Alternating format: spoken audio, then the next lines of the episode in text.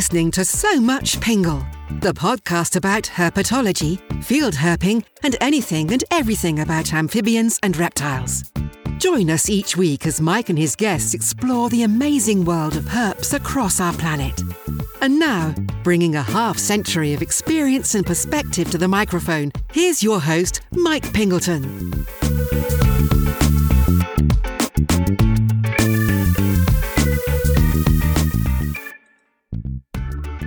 Hi there, everyone, and welcome to the show. Mike Pingleton here, and I am your host for these proceedings. Here we go with episode 72, and I hope you all remain safe and healthy out there. It's a rainy afternoon here uh, in central Illinois with all the beautiful fall colors of late October outside my window. And I got a nice cup of coffee here with me while I record my intros and outros. Now, before we get to this week's episode, I want to say thank you, as always, to all of the show's patrons including our newest Patreon member, Brad Allen. Thank you so much, Brad, and I appreciated your note as well. And I'm grateful for everyone's contributions, and it does keep the show rolling along. And if you're out there listening and you would like to kick in a few bucks, it's easy to do, and I'll tell you all about it at the end of the show. Now, this week's episode comes out of an offhand suggestion someone made uh, last fall, I think, but I, I can't remember who made it. But it was connected to the old Field Herp Forum, uh, there were several posts on FHF that were about weird things happening while in the field, and apparently there are a lot of freaky things going on out there. So I decided to do a show along these lines, and uh, I began soliciting stories from the listening audience. Uh, now, the Field Herp Forum post had some real tragic stories mixed in there, and I decided that tragedy does not equate with weird, or at least most of the time. So I decided to draw the line and avoid that kind of thing. And uh, I began recording stories in January, and I have them strung all together here, like pearls on a string. And I had a few come in that I just couldn't add for one reason or another, but I want to thank those folks for sending them in just the same. Uh, and I guess I'm glad I didn't get 100 responses, otherwise, we would be here all week. So let's get started. Matt Ratcliffe, welcome to the show. Hey, thanks, Mike. Finally glad to be on here good to have you. Um, we've known each other for a while now. I don't know how many years. Um, got out in the field uh, in New Jersey, which was cool. Uh, you've, you've, even been down to uh, my neck of the woods a few times, but I wasn't able to to get away and, and hang out with you. But uh, my my buddy Justin day, and some other people day. did. Yeah. So uh, yeah, uh, so uh, you live in New Jersey. Um, you are a lieutenant colonel in the Air Force, and you have I am a, a, a family, a young young kids, and you've got uh, a lot going on. You're a very busy guy. I am. So I feel incredibly lucky to get you to sit down for a little bit and talk to me for 15 minutes or so. So no, I think I, I feel like I'm the lucky one, uh, just having the opportunity to be on your show. So yeah, well, thank you. I really appreciate it. Yeah. And uh, I will also mention that you're getting over a terrible cold, which has left you with a gravelly voice. Yes, I, have been healthy for about two weeks now, but my voice is uh, slow to catch up uh, between work and having two kids. Uh, haven't been really given opportunities to rest it. So, yeah. But uh, we're close enough. I figured it was time to record. So yeah, yeah, you sound okay. Everybody can understand you, so it'll be fine. I'm good. So um, you're you're on this, this, You're coming on to tell us about a couple uh, things that have happened to you in the field. Um, one concerns some uh, some howls, and the other one concerns some uh, uh, a close call. So why don't you why don't you take us through? Why don't you save the close call for last and, and okay start with the other one.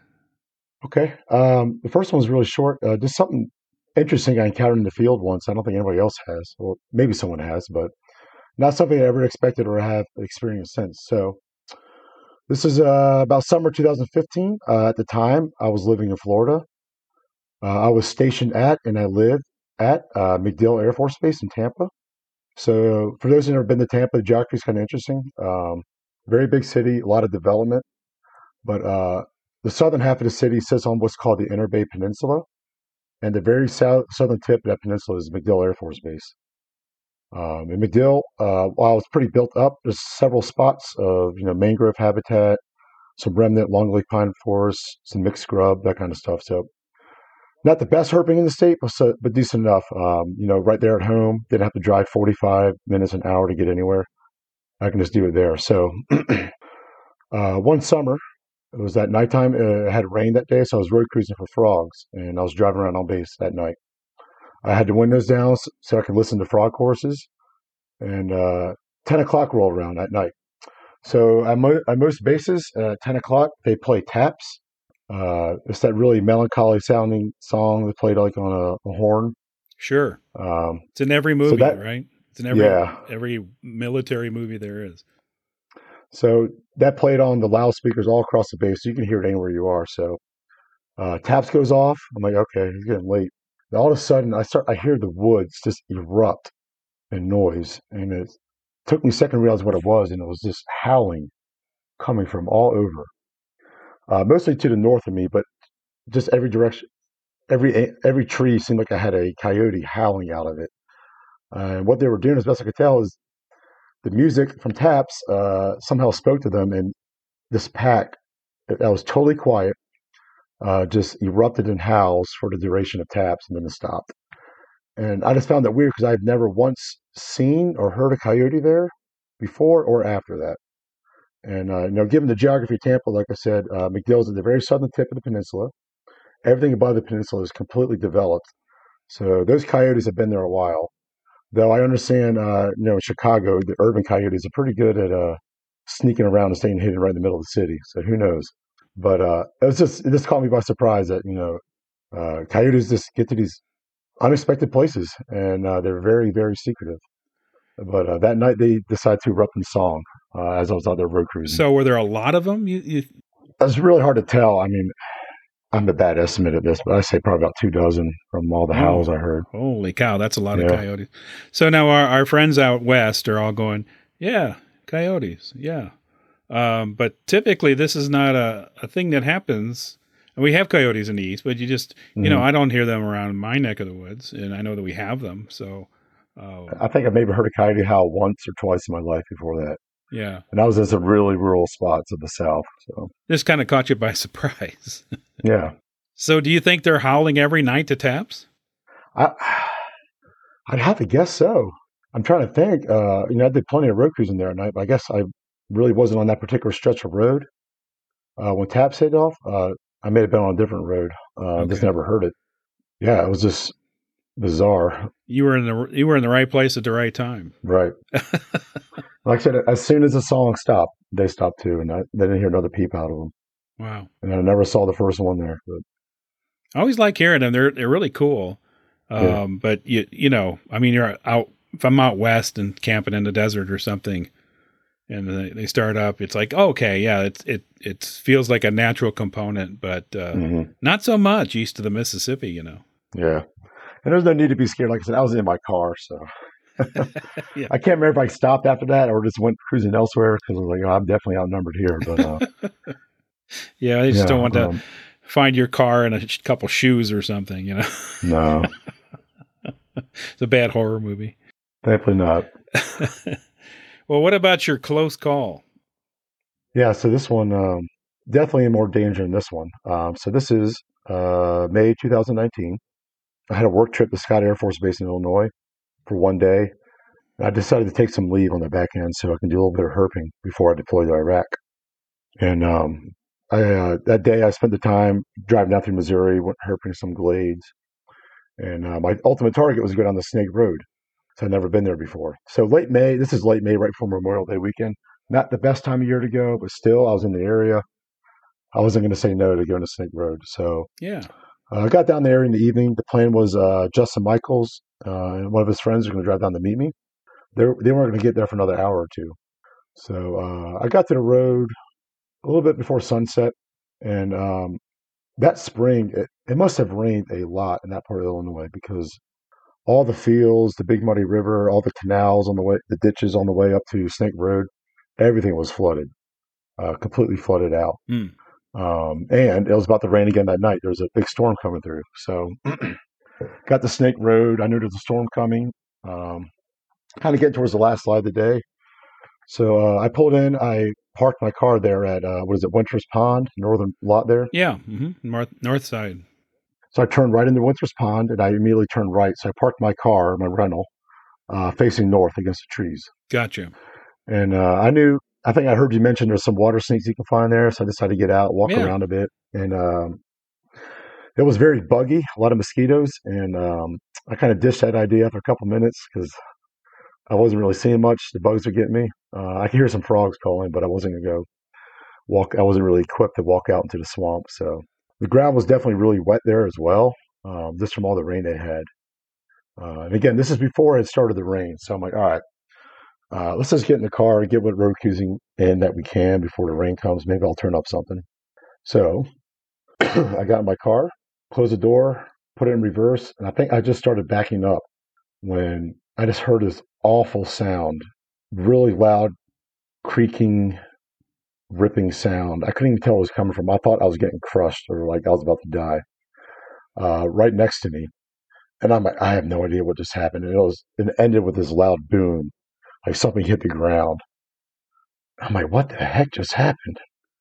Um, and again, it's not storming right now, no rain or wind. I got out, I looked around, and there was a tree in that very northeast corner of the lot. So, you know, my car is parked facing north. The tree was probably 10 to 15 feet to my right of my car. And I was starting to back up. And that tree, it was a dead tree, just fell over out of the blue. And it fell right over the the way I would have driven to get out of the lot. So if I had been, you know, a couple seconds faster, uh, Justin Michaels would have arrived around 9 p.m. and found my smashed up body in the SUV Wow. and uh, would have had a bad time. And I would have had a bad time too. Uh, it just missed me by seconds. Uh, as best I could tell, is the ground was so waterlogged uh, and so soft that the tree just the roots just gave out and it just fell over. Wow. I don't know if my car driving on the ground shifted something either that caused it to do that, but again, there was no wind or anything. It just fell over. Holy cow. Uh, and I think it was a it was dead or dying because the uh, the wood from the tree was pretty soft. Um, not that I wouldn't have hurt still if it hit me, but it wasn't like you know a healthy tree where the wood splinters and everything. It was Right. it kind of crumbled apart in your hand. Was it a big tree? Uh, Yeah, I, I have terrible trees. I, I mean, it was a decent sized tree. It was big enough to fall across the lot, and uh, I had to move some chunks out of it to leave. But uh, I couldn't tell what kind it was. I'm sorry. Um, you know, someone probably may have noticed that tree was missing uh, later that season, or came down that weekend would have seen chunks of it lying across in the parking lot because uh, the whole thing just fell over. Um, and again, like I said, it I would have been driving my rental right under where it fell if I was just a f- couple seconds faster. So a couple Um, seconds faster, you would have completed your backup and then put it in drive and then moved forward and Yep, move forward, squash. and that thing would have just fallen over and yep, hit my car. Holy cow. Like I said, just out of the blue. The best I could tell is just yeah, the ground was so wet that something gave way, just at the right or wrong time, however you look at it. That's that's just got to be a really odd feeling for you. Yeah, and I, and I was I was the only person on a Snake Road. Um, there was nobody else there. I was by myself. So So you're right, Justin and uh, whoever was with him I think probably it was would. Zach. Zach yeah, Okay.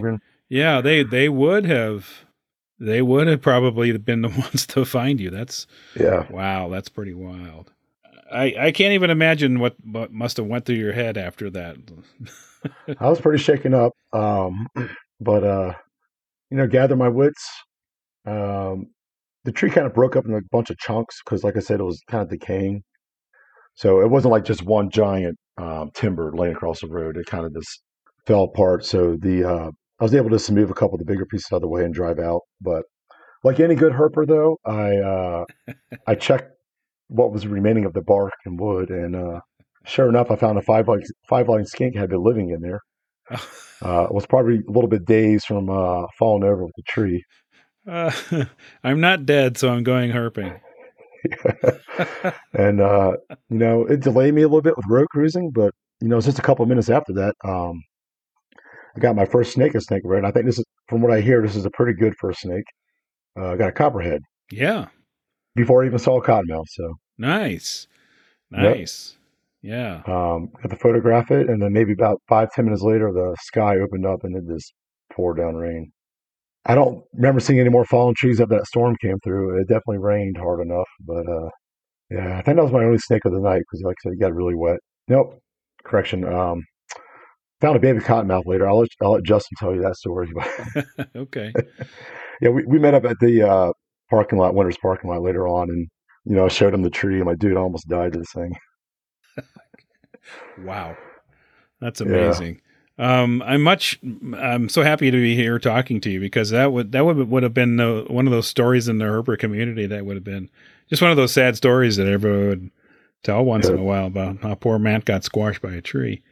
Um, but it also uh, somebody else nearly got hit by a tree there. I'm wanting to say it was um, Andy O'Connor. I think it was Andy who also nearly he didn't move though, but the tree fell like you know within a few feet of his car. Same kind of thing.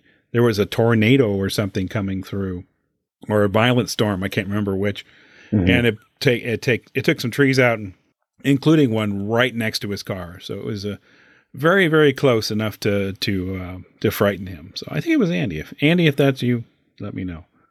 Yeah, and I've had fallen trees in yards before, but that was definitely the closest I've ever been to one.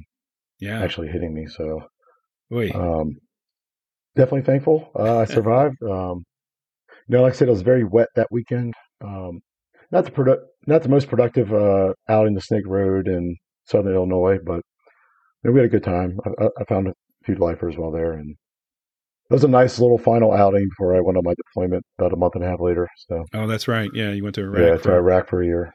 Uh, I'm glad you're back from all that. And that's all. Yeah, me too. That's a, that's a whole nother story. yeah, yeah. How all that went down, but. Well, you uh, you were talking about uh, uh, going to Scott Air Force Base uh, before we started the show, and it made me think of something uh, that happened to me um, not too far from Scott Air Force Base and uh, I did. This is a this is a weird one. Uh, I'm on Highway 70, uh, coming back, coming east, back from a trip to Kansas uh, with my friend Steve, Steve Coogan, a dear departed friend who passed away a couple years ago, and uh, we were in Steve's little pickup truck, and it's foggy. Uh, it's not terribly the worst fog you've ever seen, but it's foggy enough, and so Steve's driving along about 55 instead of 70 and uh, this is eh, close to the what do you call it, the Highland, uh, eh, close to uh, Highland, Illinois, over there in that. Yeah, I know. Yep, yep. Yeah, so we're, we're over in that area. Um, so that's why the Scott Air Force Base that connection came up. But uh, we're driving along, and Steve and I both see a figure on the passenger side. In other words, out from outside of the highway, Okay. Run into the highway in the fog. So runs into our lane. How many legs? and two legs. Two legs. No body. Just legs. That's all we saw. And I said to Steve in in that split second, I'm like, look out. And he's like, I'm on it. And he went over in the other lane. And as we got closer, there was nothing there. Huh. Nothing. That was no body because of the fog or no, there was just there was just legs. There was no there was no torso. We just saw a pair creepy, of yeah. running legs, uh, uh and that's, yeah, they, they were probably a, maybe a hundred feet ahead. You know, we could just see them in the fog. But as you know, as we're getting closer, it's like, oh, it it didn't it failed to become a you know actual person or anything. Just, yeah. Did you see it leave the road or? They, they they just ran across our lane into the other lane, and and even though Steve went over, even though Steve went over into the other lane, yeah, we didn't, uh, we didn't, we never saw anything. It just sort of poof was just gone. But we never, neither one of us saw anything but legs. So I have to look up the local uh, urban legends around that part of Illinois. Yeah. You're talking about Scott Air Force Base. I always think about that when, when I drive through that area. It's like, man, yeah. that was the nuttiest thing. And, you know, Steve and I just kind of looked at each other and kept on driving. wow. How long so, ago was that? Oh my gosh. That was probably, uh, uh, in the late '90s, probably. I would say. Was this at nighttime? Or? Yeah, it was at night. Nighttime. Yes. So, wow. Yeah, that was pretty bizarre. So. Someone to be doing that, yeah. Maybe they're on drugs. You know. I'm sure. I'm know. sure there's an explanation for it. That is pretty weird, though. Yeah, it was. Um, it was. Uh, you know, just legs. That's all we saw, and uh, um, so I don't know, but uh, you know, that was um, one of those things that you know you just you know, occasionally we would bring it, he would bring it up or I would bring it up. And I, I don't think our stories ever changed. We both just saw a pair of running legs. So well, I don't, I don't know if you know any uh, anyone who does horror shorts, but that sounds like a good uh, yeah uh, jumping uh, jumping board for a, a skit, a short movie. yeah, yeah, so. yeah. It's a uh, it's definitely one of those weird things, and people, you know, people see weird things all the time, and and uh, things that are out of place or unusual, or like coyotes howling that you don't expect. You know, these things just happen to us when we're you're outside long uh, long enough, and, and crazy things happen to you. I think you know. It's just a matter of uh, chances, you know. Spend enough time outside, and yeah, yeah, something bizarre will happen just yeah. by chance. Yes, sir. Yeah, maybe think back. You know, I don't know if you knew this. I used to live at, I used to be stationed at Scott Air Force Base. Uh-huh. Uh, and what do you know? I did. I did three years there. My last month at Scott Air Force Base is when I became a herper. Oh, really? So I spent three years in the great state of Illinois with Snake Road, all these great places in Missouri, within a day's drive. And um, it wasn't until just weeks before I moved that I learned what field herping was. Oh. Um, and uh, knew that there's, you know, you can go out to these places and go herping. Wow. Um, and I, I kind of picked up on my own. I didn't really know. Nobody introduced it to me. Huh. But, um, yep. Wow. That's where I got. That's where I got introduced to it on my own. Fate can be cruel. Yeah, it can be. wow. So yeah. Well, hopefully we get you back down in the in our area again sometime, and um, you can spend Absolutely. a little more time. Yeah, I need to make it out there one October for uh, prime snake road season. Yeah, I know it gets crowded there, but it's a it's a rite of passage. So, like I said, I was there in May. It was a good time, but uh, you know, everything was kind of overgrown. The stinging nettle was out in force. Oh boy, yeah. So uh, it kind of limited your options with exploring. So I, I, I ran into it once or twice. It was not fun.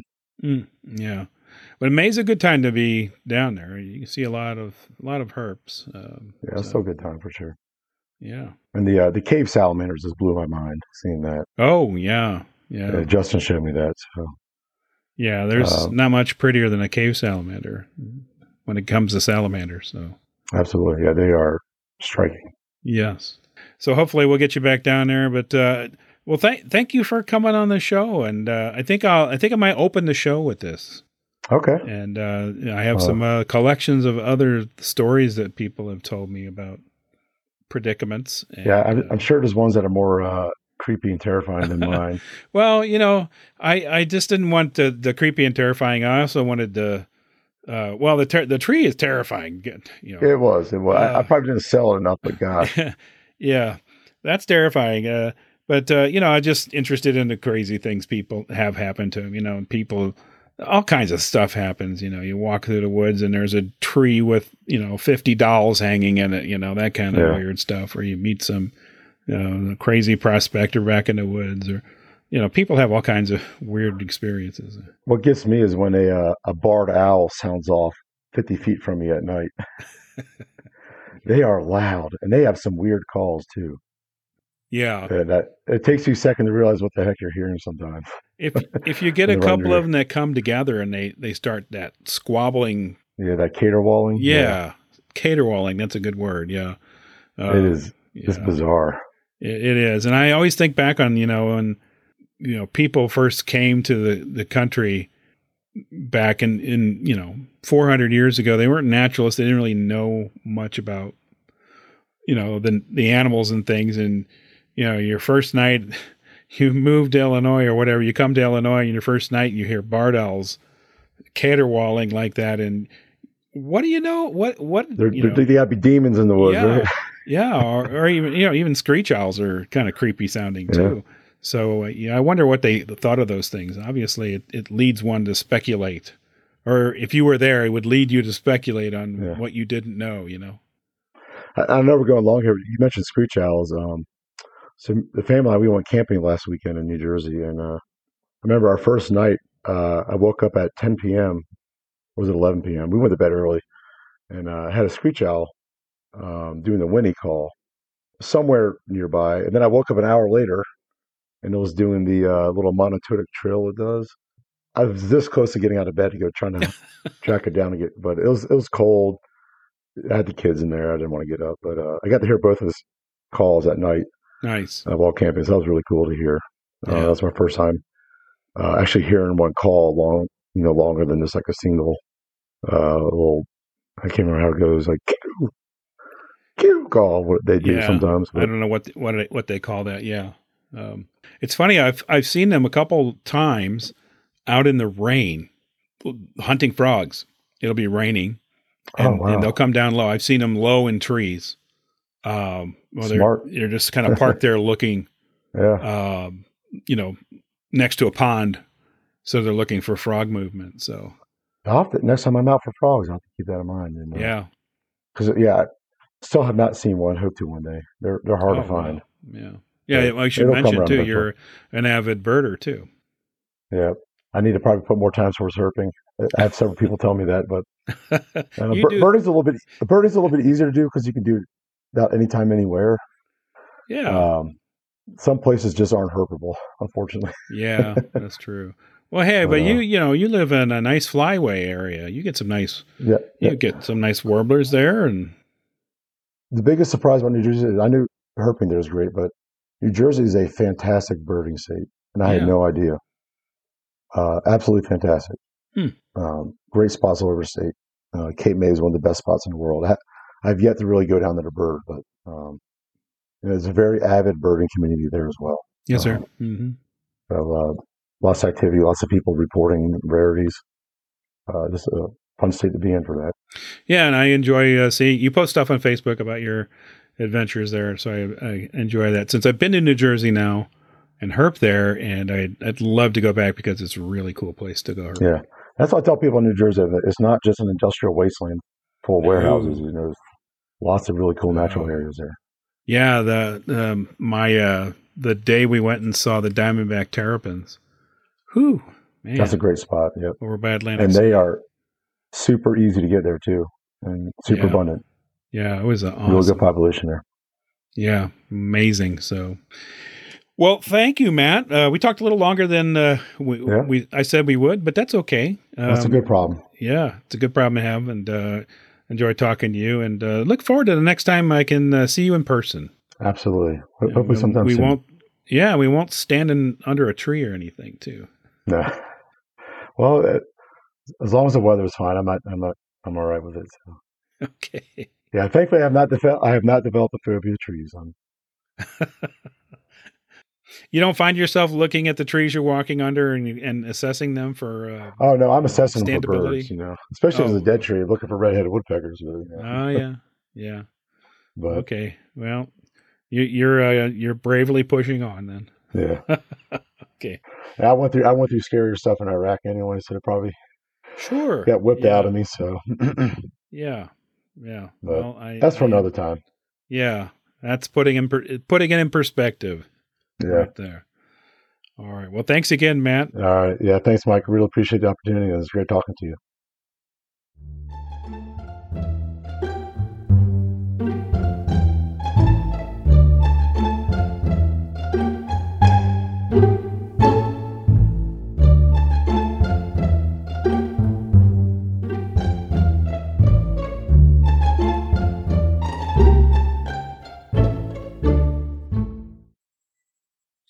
I am once again speaking to you from the rainforest in Peru, and uh, today on the show I have with me Matt Cage, who has been on the show a number of times. Welcome back to the show, Matt. It is so good to be back. It's so good to be here in Peru with you, and it's an honor to be on your show again.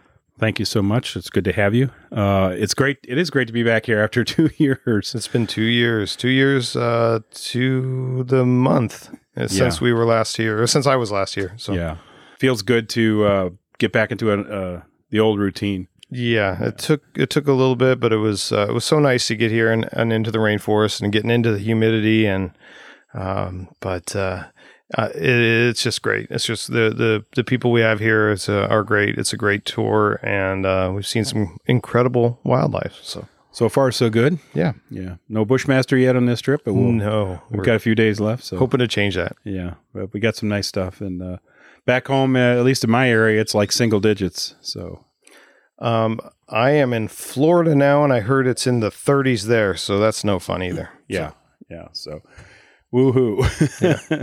Yeah. we're sitting here. We've had our breakfast, and we're kind of sweating already, and it's days not as hot as yesterday. I don't think yesterday was brutal. it was uh, brutal, sunny and hot. We may get some rain today.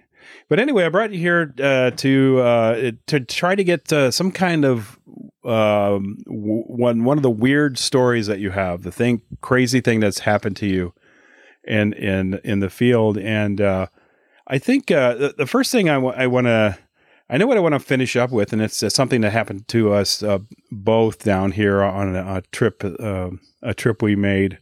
Uh, we had some something really interesting happen and really kind of weird. But I, first, I want to go with the uh, your lights in the sky story.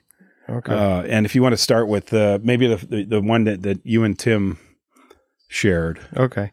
Uh, we can start. We were in, uh, Tim and I um, were in Nevada. We were road cruising uh, an area uh, in southern Nevada and uh, having a great time. Saw a lot of stuff. And uh, we were in a canyon, a pretty deep canyon. And, and out above the rim of the canyon, as we were driving, we saw five lights raised from the, from the, the, the side of the canyon, bright, bright lights that were in the sky.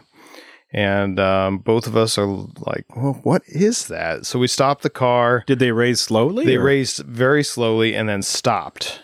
And they were just hovering in the air. Uh, five significant lights were just, uh, all, they were kind of moving together up and they stopped on the horizon above the canyon rim. So I couldn't tell how far they were, but they were definitely above the canyon rim. So we actually turned off the headlights and got out of the car, and both of us are like, "Are you seeing that?" Or, yeah, it was one of those moments. And then they started to independently move. All five lights independently moved, and uh, we were there for multiple minutes just watching these lights all moving in on the, on the horizon. moving in a circle, or are they? Just no, they up were just down, all moving independently, so up and down, left and right, um, and uh, around each other, and then um, it was it was one of the strangest events I've seen. Uh, eventually, there was a larger flash, and they all went out. So That was it, huh? that was it. It lasted a few minutes, and um, So, what year was this? Uh, I'd have to go back into my memory. I'm guessing 2008. Wow. Okay. So, Yeah. so there might be people listening on in and thinking, well, they just saw a bunch of drones. It was not drones. Um, I mean, there's lots of uh, uh, you know U.S. Uh, intelligence and military stuff down there. So I mean, who knows? It that's probably what it was, but it was Yeah. still very interesting to see. And uh, Yeah. I mean, my you know my whole idea behind this is not to get to the truth of what you saw, Yeah. but rather that weird feeling of holy cow, what the heck is happening? Yeah. for sure. I actually Googled it when I got um, when I got back, and and somebody in Las Vegas had seen similar lights and recorded it, and uh, similar type thing. So it's I'm not the first to have seen those, but uh, it was certainly odd, and both of us were looking at each other like, "What are what? we looking at?" so and they were these are Is somebody going to make a movie about us? yeah, these are bright lights too. I mean, it's it's like I mean, definitely something something burning, some heat up there. So. Wow. Yeah, that's pretty crazy. And and yeah, it could be it could be mill stuff. Who knows? But uh, it, it certainly uh, had you guys going. What do we do now? Yeah, the, the ghost lights of Nevada. So, you weren't you weren't missing any time or anything. You didn't wake up like nine hours later or something. You? as far as I know, no, but uh, that Okay. would wouldn't have been good. Okay, that's good. We don't want you know no alien probing or anything like that. So very good. Uh, and you've told that story to me, and I've heard it a number of times, and I always think, man, whatever it was, it's still the experience you have was just weird. So It it was one of those moments where you're just like, are we actually seeing this? What is that? I mean, when it's moving like nothing I've ever seen before. The the way these lights were moving. Uh, and definitely not in a straight line like an airplane. They were twisting around. Uh, they converged together. They seemed to interact with each other. And this is after they went up and hovered. So, uh, wow, yeah, that was strange. yeah. Strange for sure. Well, let's let's move forward a little bit. That was uh, mid aughts. Let's move forward to the teens. I think 2017. Okay. Uh, I know where you're going. and you and I were uh, uh, uh, in uh, on Sa- uh, Santa Catalina Island Uh, not the one off the coast coast of Cal. I said ghost.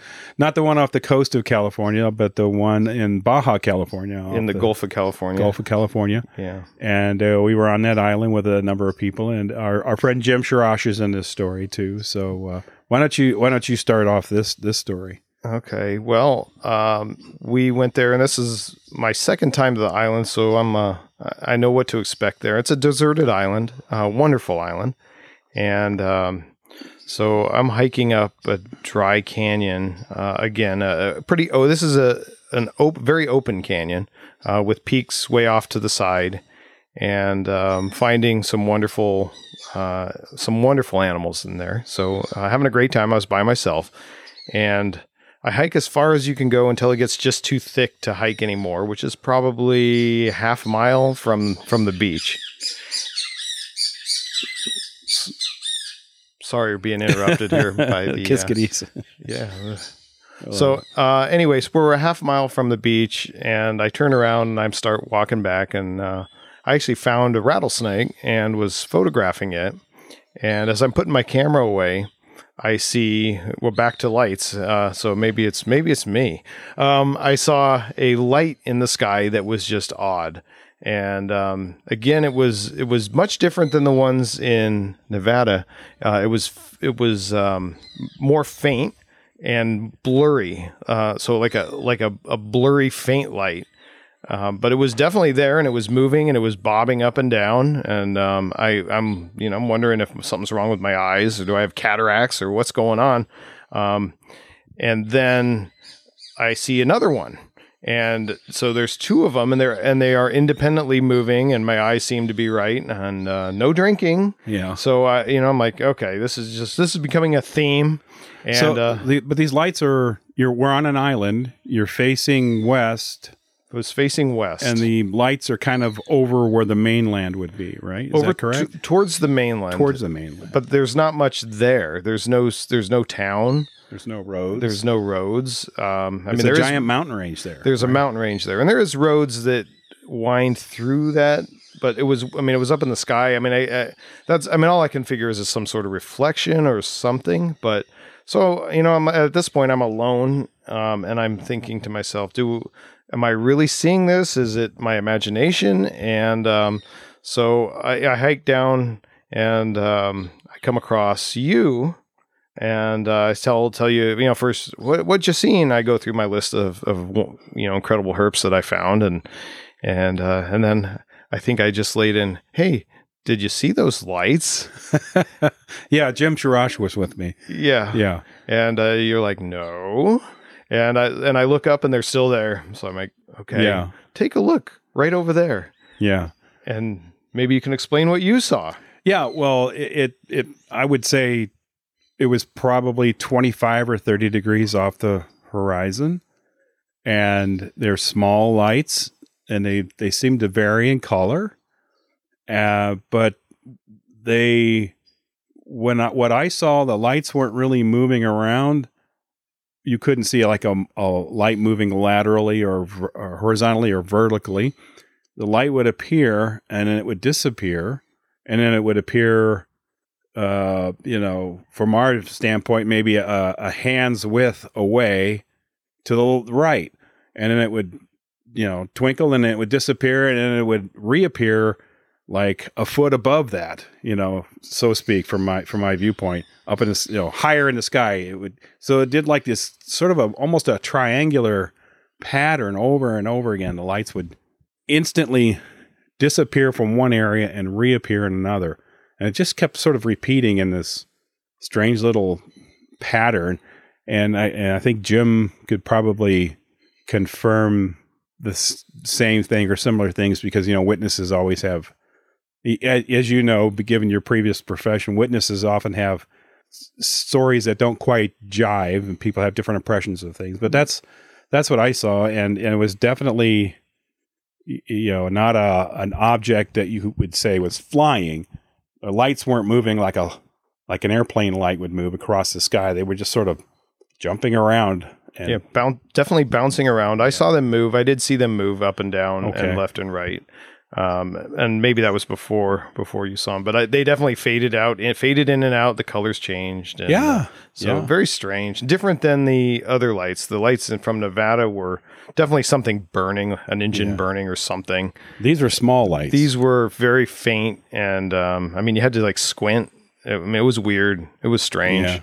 Um, I still shake my head at, at what what that could be, but uh, well, and I think when it's just you, you're wondering, you know, am I hallucinating? What what is happening? But when other people share your experience, all all of a sudden it it, it becomes uh, uh, more tan or more real or more. Um, you get confirmation. It's like I'm not I'm not nuts. I'm not having.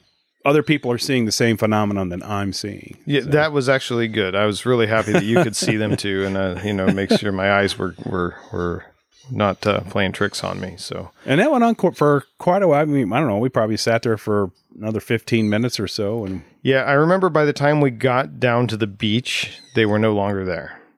So, Yeah. uh, the, uh, Yeah. we watched them as we walked, and then we got down to the beach, and, And they were and, gone. and they were gone. So uh, yeah. And then later, you know, I looked at, I looked at Google Maps later on uh, uh, when I got back home and, you know, triang- do triangulation from where we were on the island to where we saw them on. And, you know, there's roads to the right. There's a highway that to the right that winds, but there's, there's nothing right there that could be like headlights flashing up into the sky or something like that. It was, and to last that long, um, I Yeah. mean, there is a road that is definitely further north from where we were that goes up into the hills, um, and there may be a dirt road through the hills directly west of where we were, but there's nothing on the map. Uh, But there might be a road, uh, but. Uh, for it to last, I mean, it, between when I first saw them and when they we stopped seeing, it was an hour, uh, maybe forty five minutes to an hour, and uh, I mean, it would be odd for a car headlights to be reflecting, and Yeah. that's a that's a long distance too. I mean, we're talking we're 30, We're 30 miles 30 off 30 shore. miles off the coast. Yeah. No cars within thirty miles of us. So yeah. it'd be a long way for some So- headlights to reflect. Yeah. So another weird one. yeah, strange. Yeah.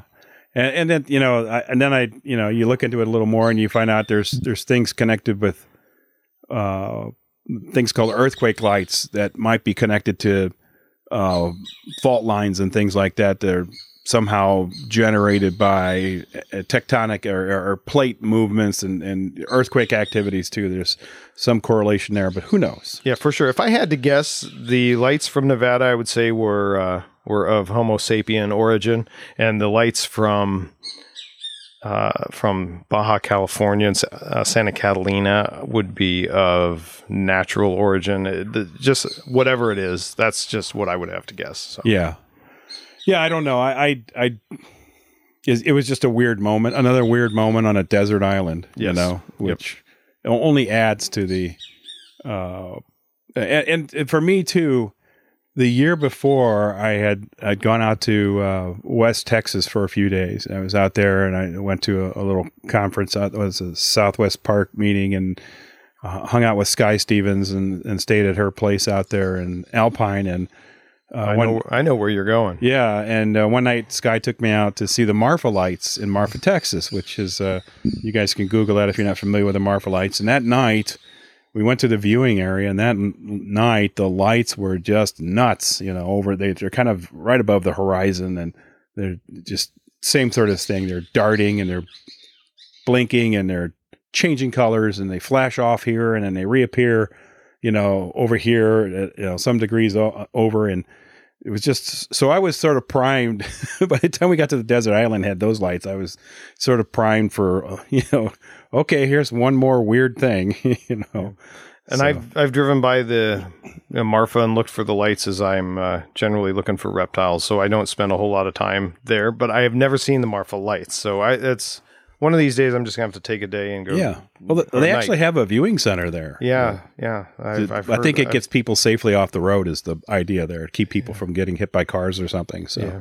So, but I'm usually you're busy, busy herping at, busy at night down there, so Yeah. it's hard to find a night to uh, to Yeah. uh, go look for some lights. Well, and, and Sky had been there before, and, and she had she's remarked that they were, you know, this was an exceptional night for crazy lights. So, yeah. Well, I also want to get into one more story, and this is also something else you and I shared, uh, and uh, it, it, concerns a trip we made down here to Peru. And, and sometimes we, uh, if we, manage it, we get a couple extra days down here and do some uh, poking around elsewhere in Peru. And in this trip, we uh, had taken a couple extra days to explore a canopy walkway up on the Napo River, uh, which I w- would say is northeast of Iquitos where we were. Yep. And uh, we stayed up there at the Explorama Lodge and uh, checked out the canopy walkway, which is pretty cool. But uh, And we're in the Napo drainage right now, so uh, it's Yeah. not too far from us. right, and uh, so we uh, and we had uh, a guide during the day, and then we also I don't recall the circumstances, but uh, they also arranged for us to to hang out with a, a local a shaman from the local uh, the local people, the local local indigenous tribes. And uh, hung out with him for a while, and he took us out at night. And you want to you want to get into that a little bit? Yeah, that was fun. We went out to, uh, uh, well, he, he knew some areas to go uh, to hopefully find some reptiles and amphibians. And we did find some reptiles and amphibians, had a great time. And uh, we were hiking one trail, and uh, he, out of nowhere, said, Stop, stop, stop. He was all excited. And he told, he got gathered the, the, us there, so it was the three of us, and he told us to turn off our lights and close our eyes. And I'm like, uh oh, here it comes. But uh, um, nothing bad happened. And uh, so uh, after about a minute, he said, "Okay, open your eyes." And all it was it was pitch black, and um, the there were um, blooms on the ground that were le- fallen leaves from a tree that were glowing. And you couldn't see it with the naked eye as we walked through, especially with your flashlights. But as soon as you turned the lights off for a uh, for uh, for a minute, uh, you could see it, and it was incredible. And they were, I mean, there were these glowing leaves were all over the ground, like everywhere. And they were tiny leaves. They tiny, weren't tiny, yeah, not your typical large leaves that you think about in the rainforest. This is very small, uh, delicate leaves, which is kind of unusual for down here. Yeah, and it was extraordinarily bright. Uh, but again, had you just walked through there, uh, you know, as as we do hike in the rainforest, we never would have seen it because our eyes would have been acclimated to the flashlight. But And I think, you- you, correct me if I'm wrong, but I, you know, he, the the shaman indicated that this, you know, this is kind of a holy place, a sacred tree. You know, they they they had some connection to this, uh, and, and he was he was happy to show us to show it to us. yeah, and, yeah, and he kind of give us a glimpse into his world a little bit. he definitely did that. He went into the whole story of of uh, the background, and I don't remember the species of the tree. I wish I did. Uh, but uh, it was it was incredible, and I, I don't think I could recognize the tree. I mean, they're probably around us right here, but um, you know, I, I don't think I could recognize it. So I'm gonna walk around with no flashlight tonight and, and see if I can find it. you're going to fall on your face. yeah, I, I- so, but uh, no, that It's was that, dangerous. that was an incredible experience. It was. It was. And uh, I mean, all the time we've been here in the rainforest, uh, so many, so many visits, so much opportunity, and I, I'd never heard of that, and I've never seen anything like it since. Yeah, every time I come here, I see so many new things that I've never seen before, and um, it's just incredible. the The insects, the birds, the, the wildlife, the trees, the plants. The you just see some incredible stuff.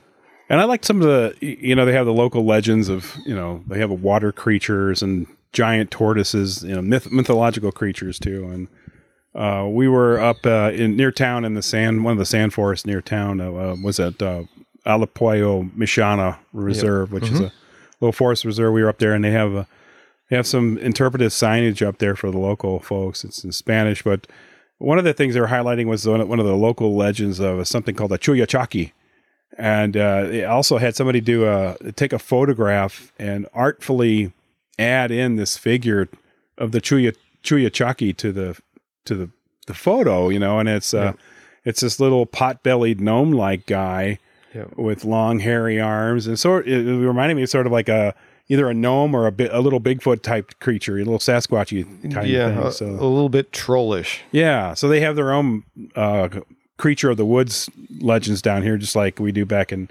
North America. So, Yeah, that was it. Was um, we saw that figure through multiple towns that same night. So Yeah. as, as we as we went across, so it was interesting. So it's kind of uh, a thing.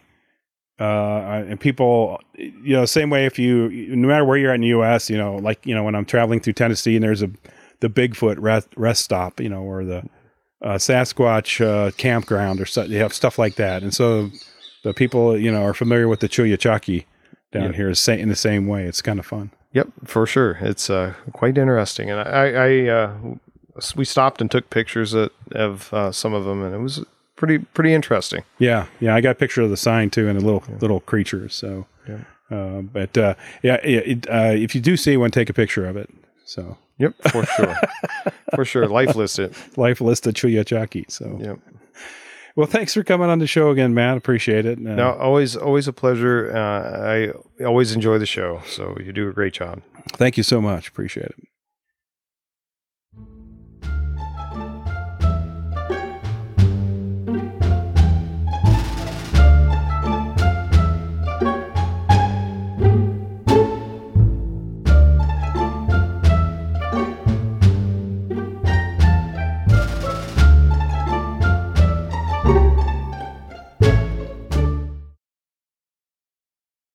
Well, here we go again with another one of our creepy, weird, and unusual herping stories. And today I am joined by Jeff Martineau. Hi there, Jeff. Hey, how's it going, Mike? And this is Jeff Martineau, who's been on the show before uh, with with his uh, brother Berkeley, and uh, we talked about their uh, Catch It uh, project and some other cool things that they're doing. yeah, yeah. Welcome back to the show, and we are in a little sh- uh, fishing shack on the beach uh, here in uh, Athens, Greece. Yeah, exactly. I'm looking out of the ocean now as we speak. Yeah, I had to shut the sliding door because the auto body shop is uh, taking apart a car that completely rolled over, and they're taking it apart, taking people out of it. Still looks like so. Right. All fits in with the creepy theme of the show. Absolutely. So you have a creepy story, or some something happened to you, and you you raised your hand and said, "Oh, I'll I'll tell my story." So why don't you set the stage for us? And this did not happen in Greece. This happened in California, right? Right. This is a couple years ago down in Southern California. So uh, a friend of ours took us out. It was Burke and I were actually out there. A friend of ours took us out to this spot um, for rosy boas and and uh, helleri and everything like that. And as we're showing up at night, uh, showing up there at night, our friend, like most experience, many experiences we've had herping, the friend goes, "No, it's safe. It's fine. We can we can pull over and just camp on the side of the road out here. It's Uh, fine. It's fine. It's okay. You know, totally safe. Um, it wasn't. Um, anyway, so so so we're we roll up in the in the dark, and uh, we start taking all of our stuff out. We're going to sleep in the car. We, we have coolers, we have bags and things because we were going on a road trip, and we see the the headlights of a vehicle coming up towards us, straight towards us, right towards us. There's only one road in and out, so that, that's know- a bad tactical move. I just want to say, Right. You know what? That actually plays into it because it was kind of it was one road, but it was kind of a loop actually. Okay. You know, coming in and out. Uh, so we see these headlights and we go, okay, well maybe we're not supposed to be here. That's Johnny Law. That's a law enforcement coming to kick us out. And as they come closer and closer, I see this old, ragged, green, sun baked Land Rover thing coming our way. And then there, as it gets closer, as it gets closer, we get we hear gunshots, and it wasn't just maybe it was the adrenaline, but there was it wasn't just gunshots in the air. It was like gunshots towards us. Like you hear the piff and you hear the you know stuff going in. The, like bullets whizzing over your whizzing over your head. exactly. Okay. So so uh, we we start throwing our stuff in, back in the car and trying obviously want to make our escape, but they drive past us on that loop. We're like, okay, maybe they're warning us, telling us to leave. You know, we're whatever territory this is. I don't know what the dynamic was out there, but they turned around on that loop back towards us again, and that was where, you know, to heck with the gear Uh oh. and uh, let's preserve our lives here. Well, so- you know, what you're supposed to do is turn your cars on their side and shoot back. You know, like in the Western movies. Oh, right, yeah. I didn't think of that. Okay, next time. Next time I'll think of it. Thanks, Mike. Okay. Um, so we we get into a car and we and we ride out, and luckily, like I said, it was a loop because these guys firing shots chased us all the way around into the loop and back into town, all the way to the interstate. Through town Yeah, shooting. they weren't shooting, but they Oh. were following us. The shooting happened in the desert, but they were they were very uh, serious about us not being in their spot, whatever that spot was for. I don't Holy think it was crap. herps. It might No. have been, but no. yeah, right. Wow. So that that would that's probably the craziest, creepiest story I've had. Um, that is. I, I don't know what the soundtrack to that one would be. I don't, I don't either. But I we did go back the next day in daylight. we had we had targets to hit. Okay. But driving through that town, I'm elbowing my buddy, saying, "You said this was a safe place to camp," and there were, you know, people sleeping on the side of the road and everything. So, Oh, so, little shacks, and I think uh, if, you know. Uh, Southern California herpers probably know exactly what I'm talking about, but Okay. but Wow. Yeah. Uh, and we have to say something out there to the the parents that are listening because there's it's a lot you know parents listen to this and their kids listen to it and and uh, well, last thing we want to do is is give the impression that uh, that this is a, an extremely dangerous pursuit. Right, Um, sometimes you just have bad friends who tell you the wrong thing. there's there's plenty of great places to herp that are completely safe. You need to don't run into. Of course, so. in every in every avenue of life, there's always that friend that's telling you to do some. It's totally safe. It's fine. Yeah, well, you we go won't. ahead. We won't mention that friend's name, but uh, Right. I'm pointing. I'm pointing my finger at him right now. okay. Yeah, and and you know, I I I think the moment of terror is when they came back around, right? That was- Yeah, because oh. when they come back around, that means obviously that means they're ser- they're more serious than we initially thought, and we we we knew they were serious the first time. well, most people don't shoot guns without some degree of seriousness. So. I, I would hope so. yeah, that is that is a scary story. Uh, and fortunately, it all worked out well Yep. for you. Yep. We got our targets the next day in the same spot. Okay, and you didn't lose any gear or vehicles. I not that I remember. It's, Okay, kind of a who cares? it doesn't matter. Where's my brother? Where- yeah. Bert can run and hide. That's fine. Hide in the desert as best you can. Yeah. Zigzag. Yeah, serpentine motion, please. yeah, keep ziggy. Oh my gosh. Well, thanks, Jeff, for coming on the show and telling us uh, your um, weird and unusual, creepy, scary uh, story. Well, you're welcome. Thanks for having me. All right, very good.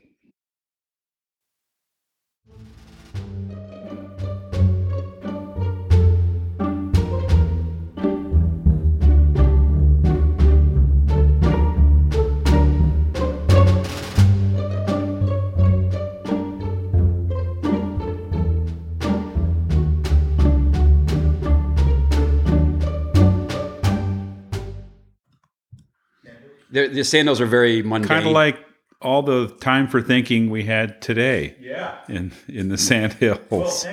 well, sandhills are hard. They're very hard to herp. Um, they're mu- they're very mind numbing. Um, they can be very good, but they're mostly very bad. But tomorrow is going to be very good.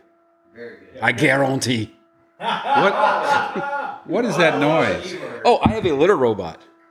That's a that's so I don't have to clean a litter box. Who cleans the litter robot? Not me. I just I just figure it disappears every so often. So what is it doing? It's uh it's a ball. It's a big ball. Oh God, I'm taping this. Oh, don't cut that part out. It's a big ball. That part can be cut out. yeah. It's a big ball, and it rotates. And what it does is this is the feces and the urine go into this little uh, holding compartment, and it comes back, and, and the sand uh, grades through it, and it comes back into the bowl, and therefore. We have a clean box for these cats to uh, do so their duties. you don't ever have to touch it. Never ever touch it. Wow, so it's kind of light duty work, and by duty, It's double meaning. It's very light duty. I, ne- I, I, I rarely touch it. Yeah, it, it lasts for when you have four cats, Mike. Um, yeah, okay, I understand. it's horrible. It's horrible. Uh, so anyway, um, I'm I am here in Jake Scott's living room with Jake Scott, and uh, Cheers. uh, Tim and John are standing on are standing by Uh, we had a pretty good day up here in uh, the uh, northern portions of Florida. But I'm here to get. I'm collecting weird stories, and uh, I want to. I want to get your weird story. And of course, man, is that thing ever going to get done? I, I'm sorry. It's um, it's a process. Okay. Uh, you know, you have to if, if you want to never clean a litter box, you have to wait for. Oh, Okay. It's done. Oh, no, Nope. it's not. Now it's printing. it does. It sounds like it sounds like an old printer or like a dial-up or something. It's just, uh, anyway, oh, there it is. All right. No All more right. All of a sudden, we got our sound back. So I'm collecting weird stories, and um, so uh, I know what your weird story is, but I, I I'm like, have "Ooh, told you, Ooh, yeah. ooh. I want I want you to I want you to tell me your weird story. Okay. And you know this this is sort of weird. Weird is sort of a, a, a fungible term. It can mean many things. Yeah, it is. Uh, but we try to stay away from tragic. Uh, we're just looking for the unusual things that happen, and it you know it could be. Uh, uh, well, we'll just we'll just get to your story. So why don't why don't you set up uh, your I'll weird set the scene. story? Yeah, this, the, the scene was uh, in the heartland out in Kansas, in central Kansas. Um, it was Dick Bartlett and myself when we were cruising the roads, as you do. And and if you don't know Kansas, it's flat and gridded, very gridded, a lot of straight, flat roads that go on forever. And we were cruising this road, it's one specific road, and it was about dusk. It was just after the sun kind of went down. It was blue. It was that time of night. It was crepuscular. And uh, we're driving along, and uh, ahead in the road, we see a a human, and it, it was a it was a male. It looked like a male. So it was in your headlights. It was in our headlight. Well, it wasn't. It was. It was not quite dark enough to be used headlights. It was still that kind of bluey, kind of crepuscular time where you, headlights don't work, but the sun is not quite bright enough. But you could tell it was Okay. a, very much so a human being crossing the road, and he was about uh, I know seventy yards, seventy five yards ahead of us, hundred yards. I'm not sure, but far enough where you could see it perfectly clear, and uh, he crossed the road from right to left uh, in front of us, and we saw him. We're like, nah, no big deal. It's just a person, right? You know, just crossing the road. Cool. But you know, out here it was the middle of nowhere, and it was all farmland, right, left, farmland. So we're driving along. We get up to where he was, and we look around. Nobody. Nobody there. There wasn't a ditch. There wasn't a canal. There wasn't a bridge. There was only barbed wire fences and fields. so Dick and I are looking at each other, kind of perplexed, and I go, "Look, I, I need to, I need you to back up, and we need to look and see if we can see some footprints because it was a very sandy road." So he backs up. I look out the window. No footprints anywhere. Zero. I'm like, okay, whatever. That's strange. So I get out of the car and I actually get up on the hood and I look around over the, you know, the fence line. Nothing. Zero. I mean, this isn't some place where you could go and uh, there's woods, trees, you could hide.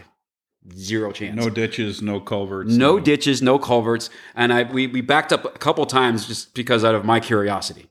Um, Dick was not keen on this, uh, so uh, so you know we're we're looking and we're looking and we said okay we're going to give up.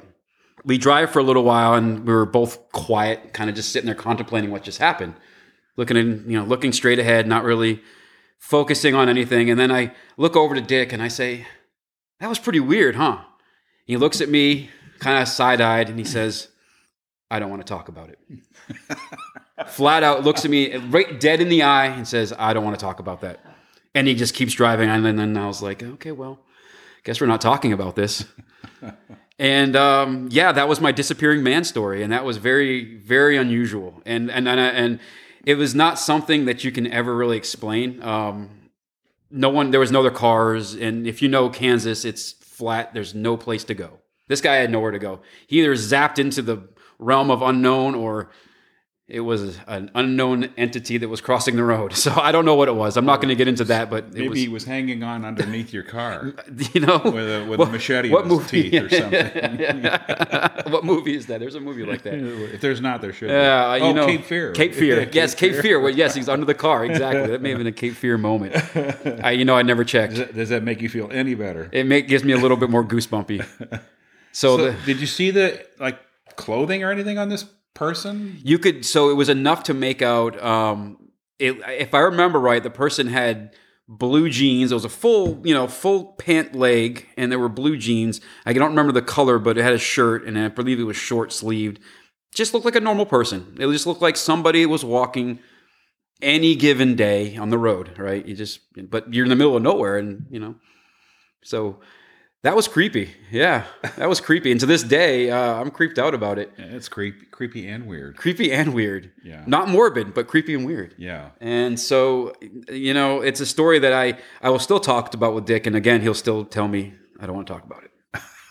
So Hey, Dick may be smarter than you. he's, I don't know. well, we don't we, we all know that. we all know that. Okay. Well, do you feel better having get gotten this? Uh, I do this feel- story off your chest. Yeah, I feel like I'm glad I have a voice here. Thank you. okay.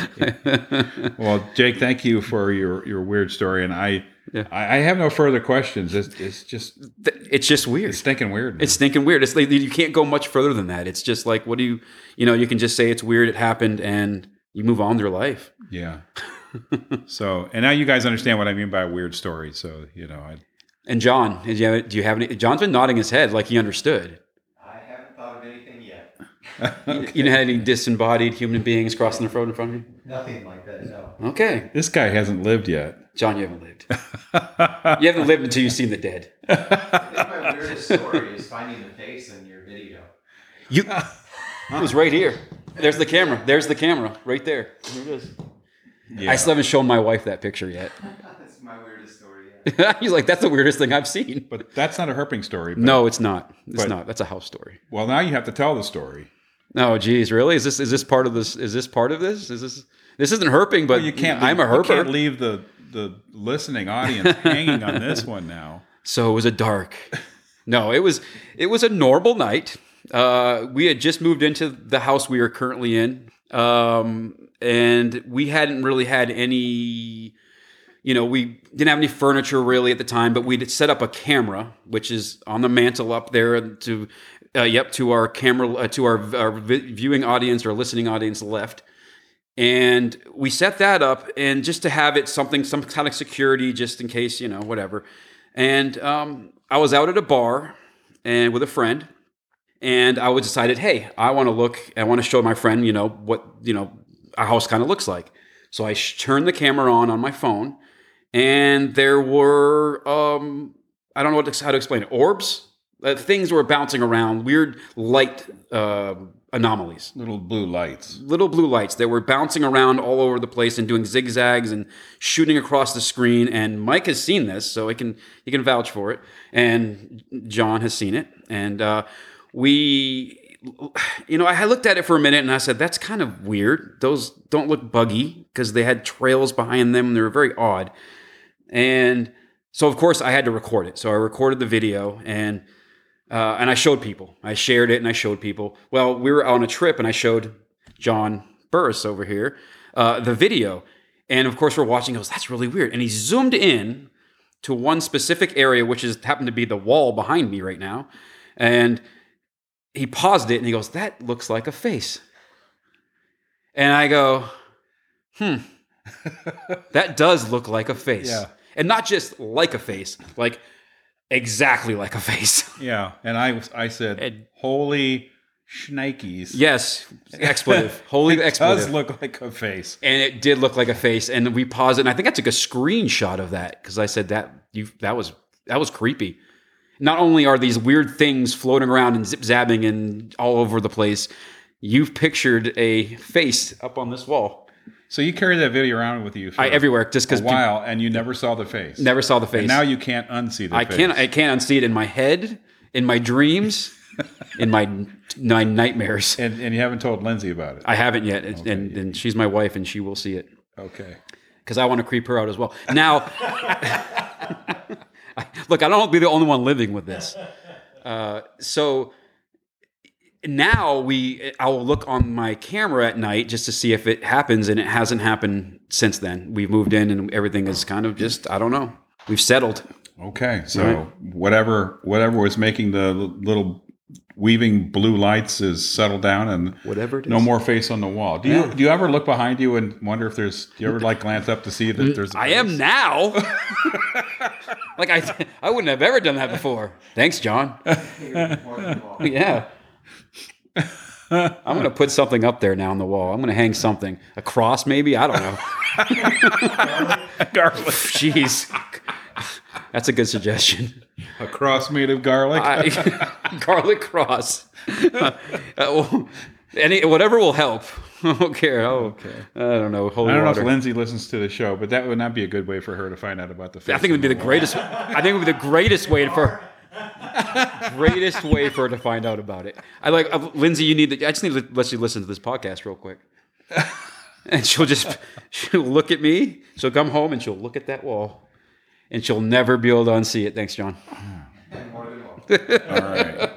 That was the year you moved to a new house. that was, and stayed. All right. Yeah. so- Well, thanks again for your your story. I'm, I'm I appreciate you uh, talking about your trauma yeah. and uh, getting this off your chest. I hope you feel better. My shoulders have dropped a couple couple Okay. inches. Yeah. All right. Thanks again, Jake. You're welcome.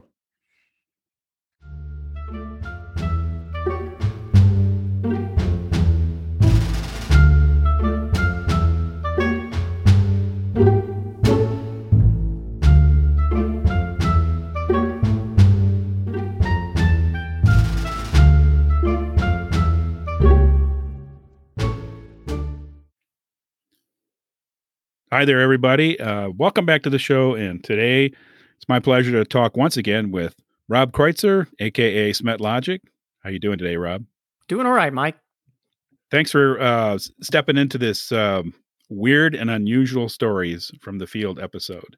Yeah, Appreciate I you um, coming on. yeah, great, great idea for for an episode, and I I got a few. If you don't mind, I'll I'll tell you a few. All right. Uh, we talked about this a little bit, and you sent me an email with some uh, some of the things uh, that that you thought might be interesting to talk about. So let let's start off with with I think um, I love the the title of this. I gave it a title. It's called "The Lady in the Road." yeah, the lady in the road. That is that was that was a one time crazy experience for sure. That has not happened again. I was down in Arkansas, my old home state, hanging out with uh, a guy named Corey. I don't know if you know Corey, but Corey's a great guy. Um, Captain Corey. Captain Corey. Yep. Yeah. he runs if you want to know anything about the herps of arkansas he runs that site so definitely yeah, herps of arkansas good site and i'm still if you're listening corey i'm still waiting for that autograph book you owe me an autograph book so we were doing arkansas things that you do down in arkansas you know getting ticks and chiggers and getting muddy and wet and you know the drill so we had been out all day and and uh, he said hey i got some spots we can go cruise at night. So we're off and we're doing our thing. So we'd cruised a couple of roads and we're going from a to b. And uh, he had his truck we had a car. Nicholas was driving. I think he was 15 at the time so he was in that permit stage so where we were getting his hours in right? So hey you drive nicholas we'll write this down and count it towards your hours. and so anyway we're going from a to b and all of a sudden corey just slams on his brakes right so nicholas slams on the brakes right he's 15 you know you know he's like whatever i guess that's what i do and i said this has got to be a mud snake this is awesome right and i go what's up what does he got? And he goes, I, I don't know. I can't tell. So he leans out the window and he goes, It's a lady. She's lying in the middle of the road. And I'm like, What? And he said, Yeah, she's just stretched out. And I, I said, Is she alive? And he goes, I don't know. I said, Oh my well, this, gosh. Yeah, this isn't good. So I said, Well, pull over, man. Let's see what's going on. So we get out. And by the time we get up, this lady has turned from a DOR into an AOR. and she is Thank she's goodness. definitely on she's definitely on something she is defensive we'll put it you know how herpers say that where you know the snake Yeah. gets yeah she's a little agitated so so Well, how, quick- clo- how close did the car come to to her? How close did Corey get to her? I think he got pretty close. I think he Oh saw gosh. it yeah i think he saw it for sure. I mean you can't miss somebody just laying lying in the middle of the road like that but uh yeah he he was going this is a fast road i mean this is 50 some odd mile an hour road with curves in oh it Oh my gosh. yeah that's not a good scene so so anyway we get up there and this lady is just now she's up and she's she's ranting and raving and so i quickly assess that we're dealing with somebody on drugs right for sure so so she starts in man demons are coming demons are out to get us i got to get oh back to boy. rolling So this is a town close to to Little Rock, and I'm looking at Corey. He's looking at me, and I'm like, man. He goes, "Do you know how you got here?" And she's going, "Demons, demons are coming. They're coming to get us." And he's looking at Oh. me. He said, "We almost ran over you, right?" And I'm like, and then she looks at Nicholas, and she goes, "The demons are coming to get you." You look at him, and she points at me. She goes, "Look at his face. See how it's sagging? He's a demon human." And Corey looks at me and goes, I Hmm. always knew there was something about you, man. I'm like, come on. I so now I'm going, geez, now I'm a demon human. And she's going, You gotta let my people go and you gotta we gotta Oh. be free. Yeah, yeah. So we're talking, you know, she's pretty hyped up, and I'm thinking, so man, I, I think somewhere in here you're realizing that you just can't drive away. Yeah, the bottom line with this is that I I I knew right away that we had to keep her safe because again, as we're talking to this lady and she's seeing demons and wanting to wander off and side of the road, I'm like, wow, we got to keep this lady safe. But I'm a demon human at this point, right? So how am I Ah. gonna? Yeah, I'm I'm off to a good start, right? So anyway, long story short. You know, Corey gets in his truck, Nicholas gets back in the car, and I'm walking with her. I'm the demon human that's got to walk with this lady and listen to her. Yeah. So this went on for like 45 minutes, an hour, right? I'm going, man, she's wandering off. I'm like, she had flip flops on. And I'm like, nah, I don't think you want to go there. And she go, wow, you see that? And I'm like, yeah, I see that. It's all good. And so we had called the police, but it takes a little while when you're in rural Arkansas to Yeah. have somebody show up. But anyway, yeah, at one point she jumps in the car with Nicholas, which was kind of fun, right? And she couldn't understand, you know, I got to get to rolling. You got to get me there. And Corey's ahead of us and he's pretending the truck's not working. And so finally the cops show up, right? And so this lady goes around to the, she gets out of the car with Nicholas, goes around to the, the passenger side and the cop's door, door and starts lift trying to get it open. He's going, What are you doing? She goes, Demons, there's demons out to get us, and I'm gonna get crucified. He goes, Shut that door. What are you do? Shut that door. Right. So he comes Oh around and yeah, yeah. Finally, he goes, he must have known her. He goes, There's a warrant out for your arrest. And so she Oh, puts her, my. yeah, yeah. So it's a bummer to see somebody get arrested, but literally, Mike, for about 45 minutes to an hour, I am cars are just whipping by. This lady's kind of wandering on the road. And I'm like, please. And she's calling me a demon human. And I'm like, look, man, I'm fine. Here's an apple. Just eat the apple. It's safe. And you know, I don't know. It's yeah, crazy. That was that was uh yeah, she's lucky. She is lucky she ran into us because somebody could have taken advantage of her, you know. and- Well, I mean, you guys are looking for stuff on the road. yeah. Had it been some other mortal oh yeah. Uh, No texting Or, or drunk or whatever, right? Or just or, yeah, not know, paying attention. fiddling with the radio not paying attention, uh, that might have been the end of her story. Yeah, DOR. She would have been DOR Yeah. for sure. Yeah. So, you know, it's one of those deals where I, I, you know, you you deal with the situation, somebody on drugs, whatever. But but the primary thing was to keep her safe. You know, it really was. Yeah. And yeah. Wow. So So when she got into car with Nick, I'll bet Nick Nick Nick's a great guy. I can imagine 16 or 15 year old Nick going, "What the heck?" yeah, no, he was. Yeah, it was funny. It was funny because he's going down the road. I'm walking on the road at this point next to the car, and I go, "Where are you guys going?" He goes, "We're going to Roland." And I said, "Oh, okay, that's cool." And so at the very end, it was kind of funny because she goes, "I need somebody to help me." Well, the cop pulled up, and Nicholas points at the cop and goes, "He can help you." And so she gets out and goes over to the cop. So he handled it really well, actually. He, uh, yeah, he did a good job. But uh, yeah, that was a weird one, man. That one, don't like to see that happen. I just, You know, yeah. you, you just never know when you're out, you know, at night cruising and you know, and you wonder how the lady got there, and oh, you know, man. there's this Yep. whole backstory, and you're you guys are you guys are the the rescuers, and you're kind of bit players in her own her own movie. Yeah, crazy. Crazy. I'm I'm yeah, she's lucky she didn't wander off, get lost. Yeah, exactly. She was out in the middle of Yeah. nowhere. Little caveat to that whole thing. Not too long ago, I was with Eric McCormick and a, and Chris, a friend of his. And long story short, there, um, we were out in Arizona. Same situation, man. Windy road, yada yada. Run into a drunk lady. Same thing. Gets in my car. I don't know what is about that stuff, but stayed with her the whole time and you know worked out. But man, you know, geez, come around one of those corners Yeah. and we're lifting a snake off the road. So be careful out there, Yeah. kids. You know. Yeah, and uh, it's also a good time just to remember remind people to just be careful when you're road cruising. Period. Oh, definitely. Other people aren't paying attention, and if you're parked on a blind curve and Yep. things like that, th- bad things can happen. So Yeah, yeah. And that was out in the middle of nowhere. Same thing. I asked her, How'd you get here? She was at least two hours away from Tucson on a windy road. Wow. Had no clue where she was. Yeah, Oh my crazy. gosh. yeah. So anyway, yeah. But we got through that one. That that was uh All that was one for the books for sure. So you're two for two for two.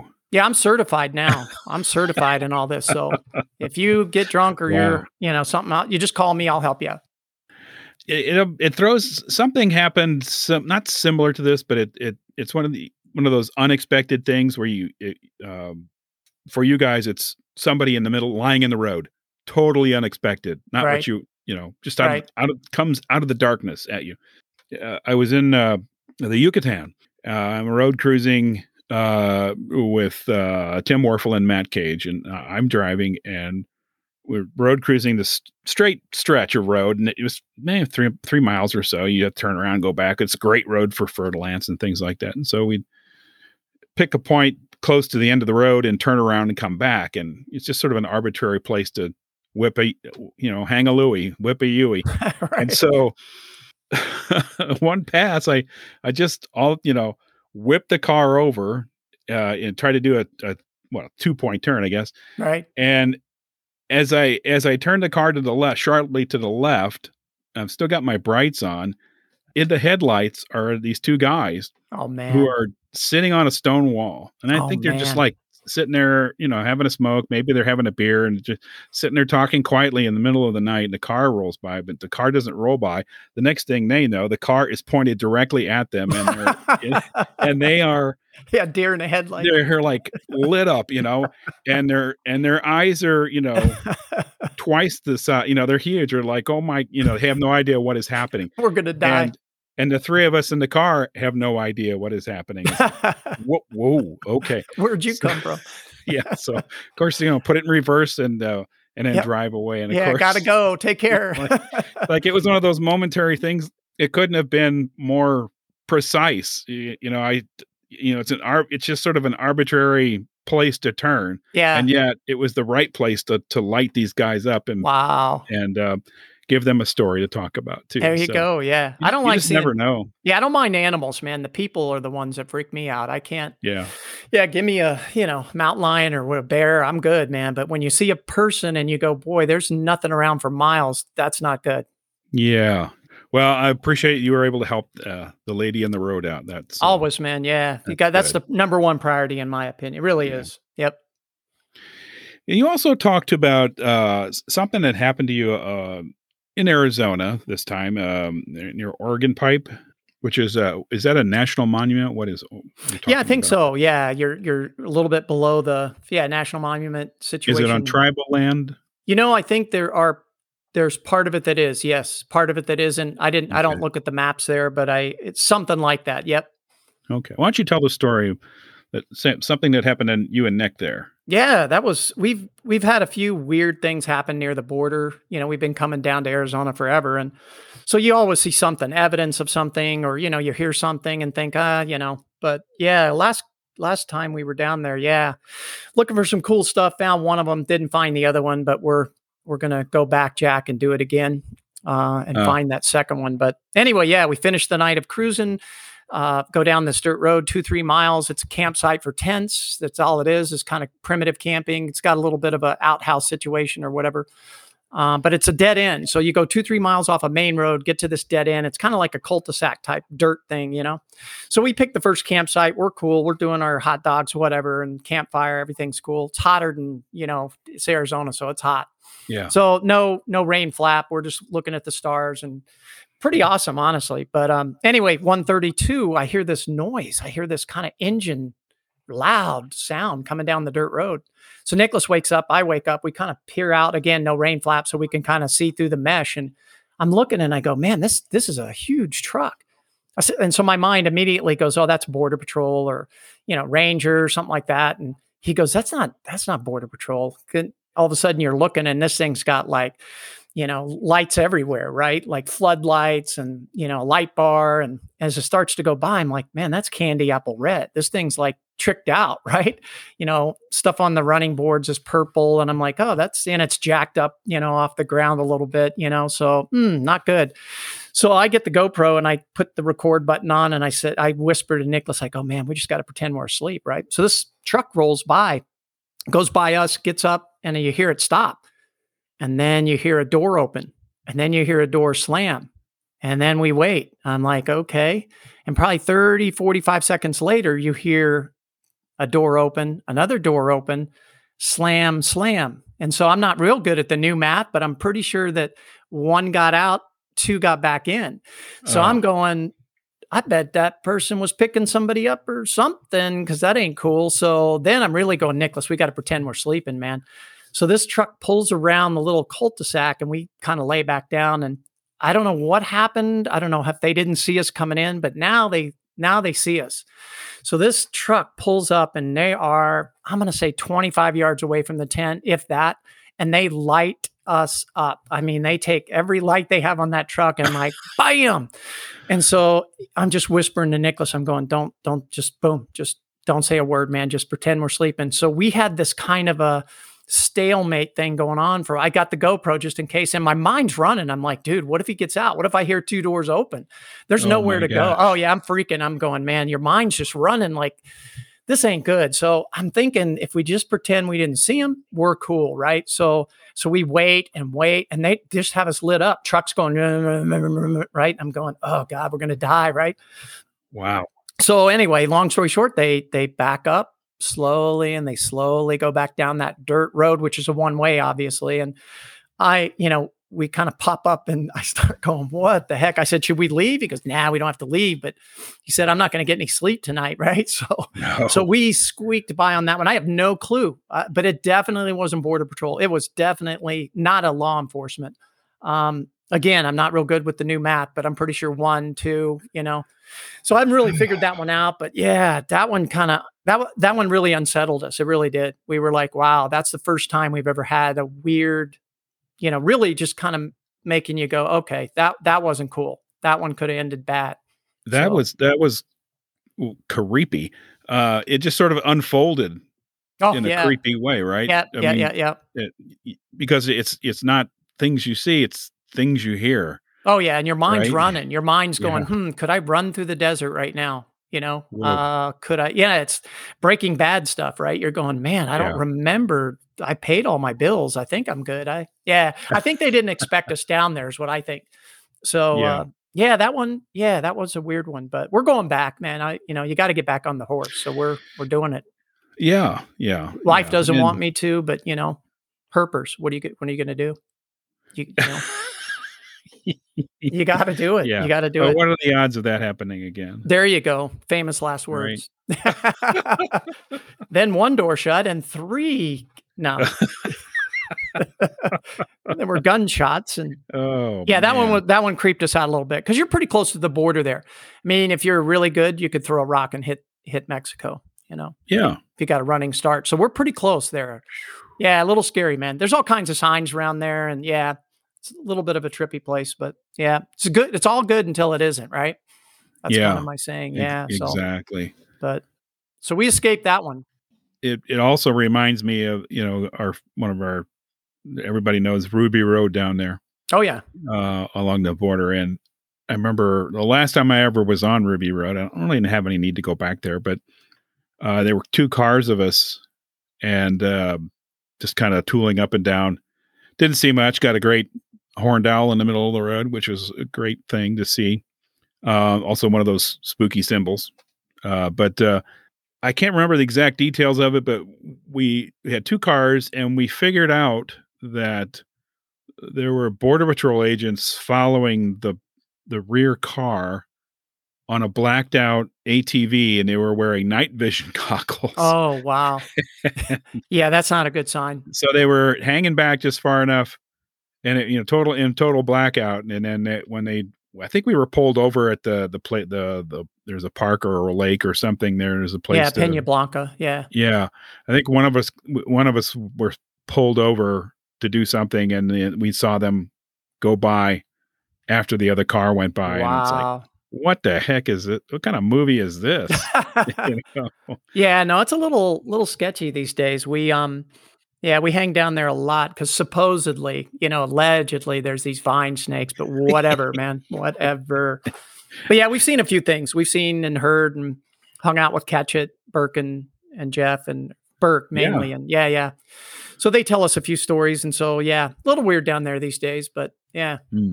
But yeah. Yeah. Well, th- at least these these uh, at least these two stories have a, a human they're weird and unusual, but they have a human at the base of somewhere. There's it's a human orient or Yeah, driven yeah, story. You know? yeah. Something's up there. Yeah, it's not. Yeah, this is evidence based stuff here. We can. Yep. but but this last story that you're you you wrote me about may not be human.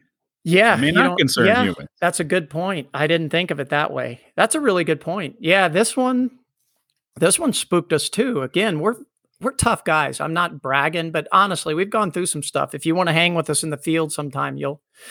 So yeah, this this one we're we're cruising. We're not r- close to the border like we were on that last story, but we're close enough. We're close enough. So, so we don't like to pay for campsites. So we have this campsite we go to in this area, and um, same thing, going down a dirt road, another dirt road, kind of a thing, and and we're done cruising for the night. It's late, one, two in the morning, something like that. We pull in to this campsite, and we both think we see something. We think a reflection or animal eyes or whatever, and you know, do you see that? Yeah, I thought I saw something. Whatever. Okay, so we've camped here forever. We whatever. We're, we're wasted.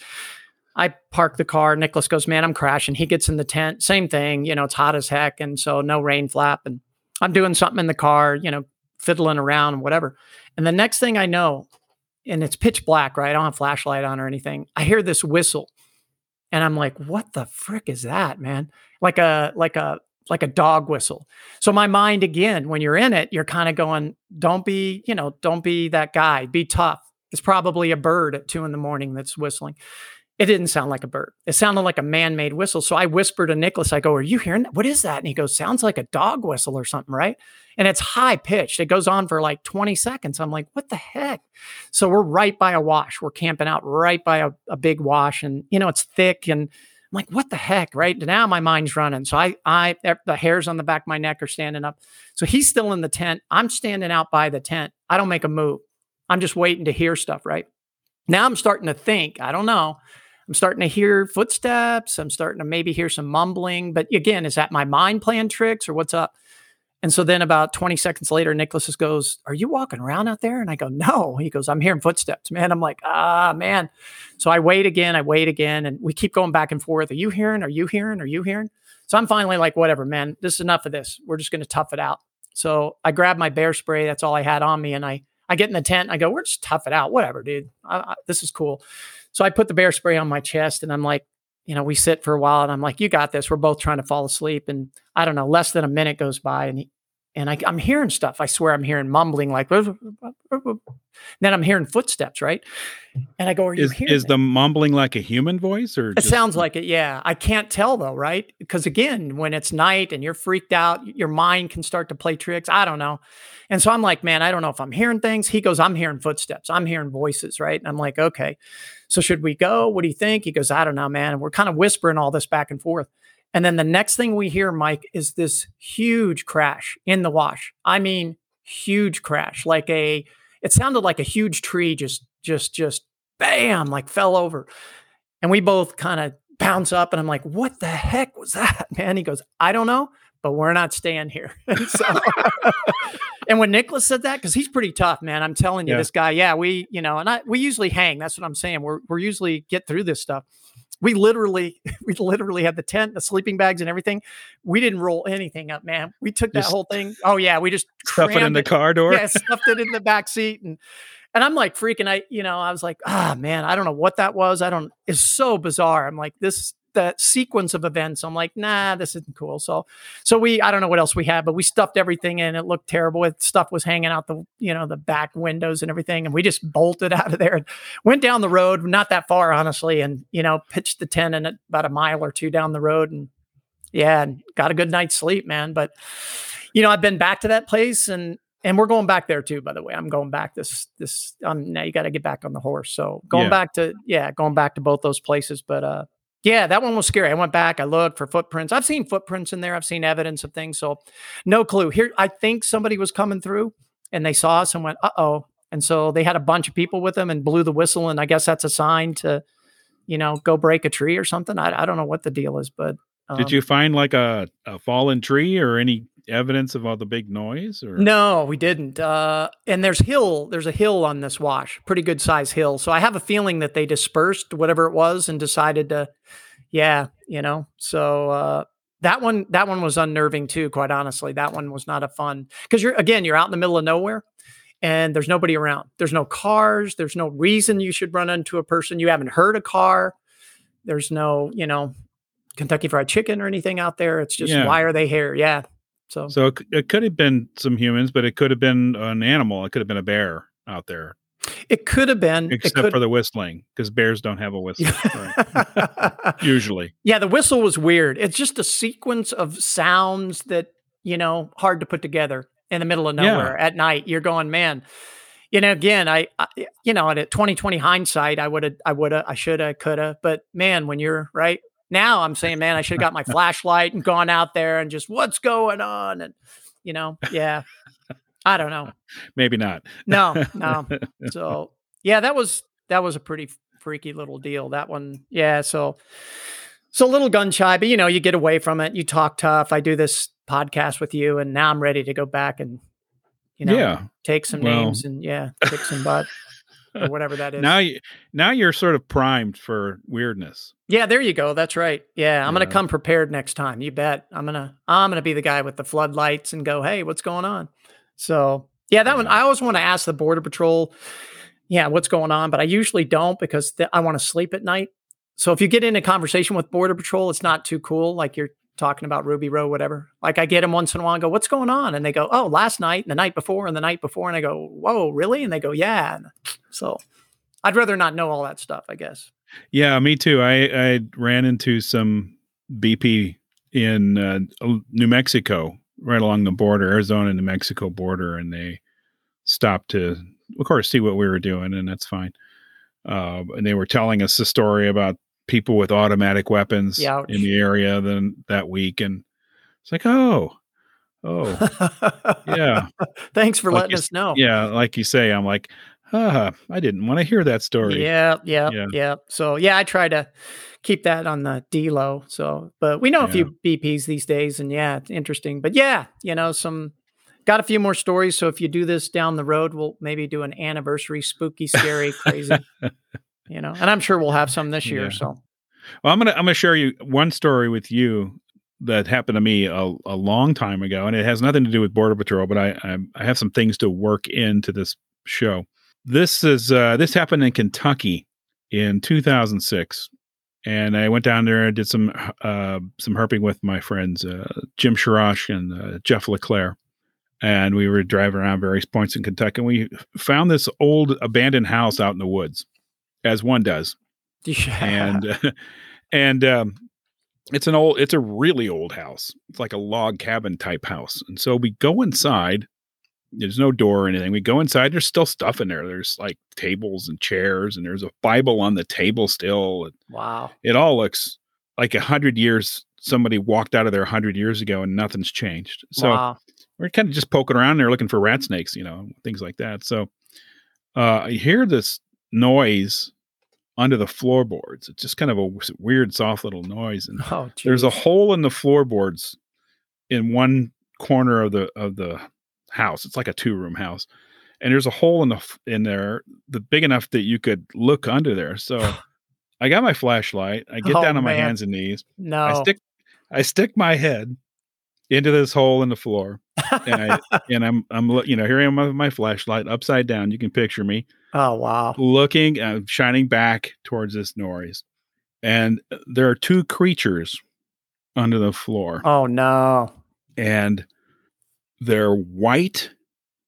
and they have huge bulging eyes, and they have like white fur, oh come on, man. and I shine my lights on them, and they went. Oh no. and they're about five six feet away from me and oh I- my god. I, I didn't wet myself oh um, man. although it was um it was one of those moments you know one of those holy shnikes moments Oh yeah. That's why the Bible's on the table. um yeah and, and so after a moment m- my brain starts putting it together Right. there it's not fur it's down they're two baby Oh. turkey vultures Oh yeah. and they look like they look like Muppets from hell. They're they're all white. They have the big eyes, and I got the flashlight on, so the oh, eyes are like funny. you know extra big and extra shiny and extra creepy, and Oh yeah. and and they're hissing at me as these baby vultures do. They go, you know, and uh, but uh, for there was a, a second or two when I had I thought I you know like I said Muppets from hell. Oh man, that's freaky. So- wow. Yeah. So uh, I got a picture of one of them somewhere. I That is to dig funny. that out. Yeah. oh yeah, that's a great So- story. Was it day or night? Was it night? it was day. Oh, it was wow. day. You know, Boy, do it- that it- one at night, you know. you'll never be the same. Oh man.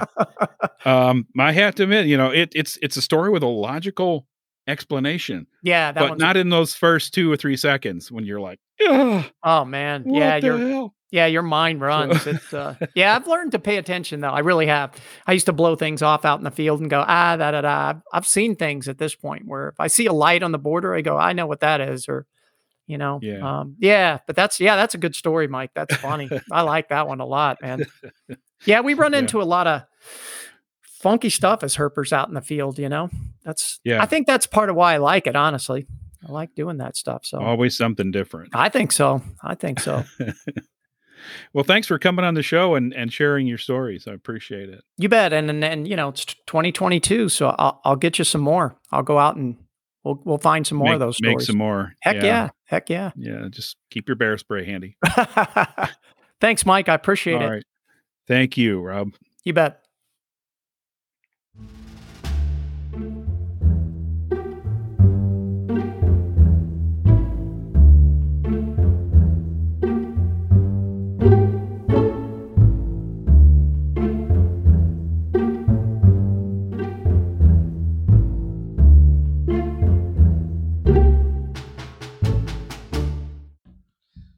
Well, here I am again with yet another creepy story, one for the books.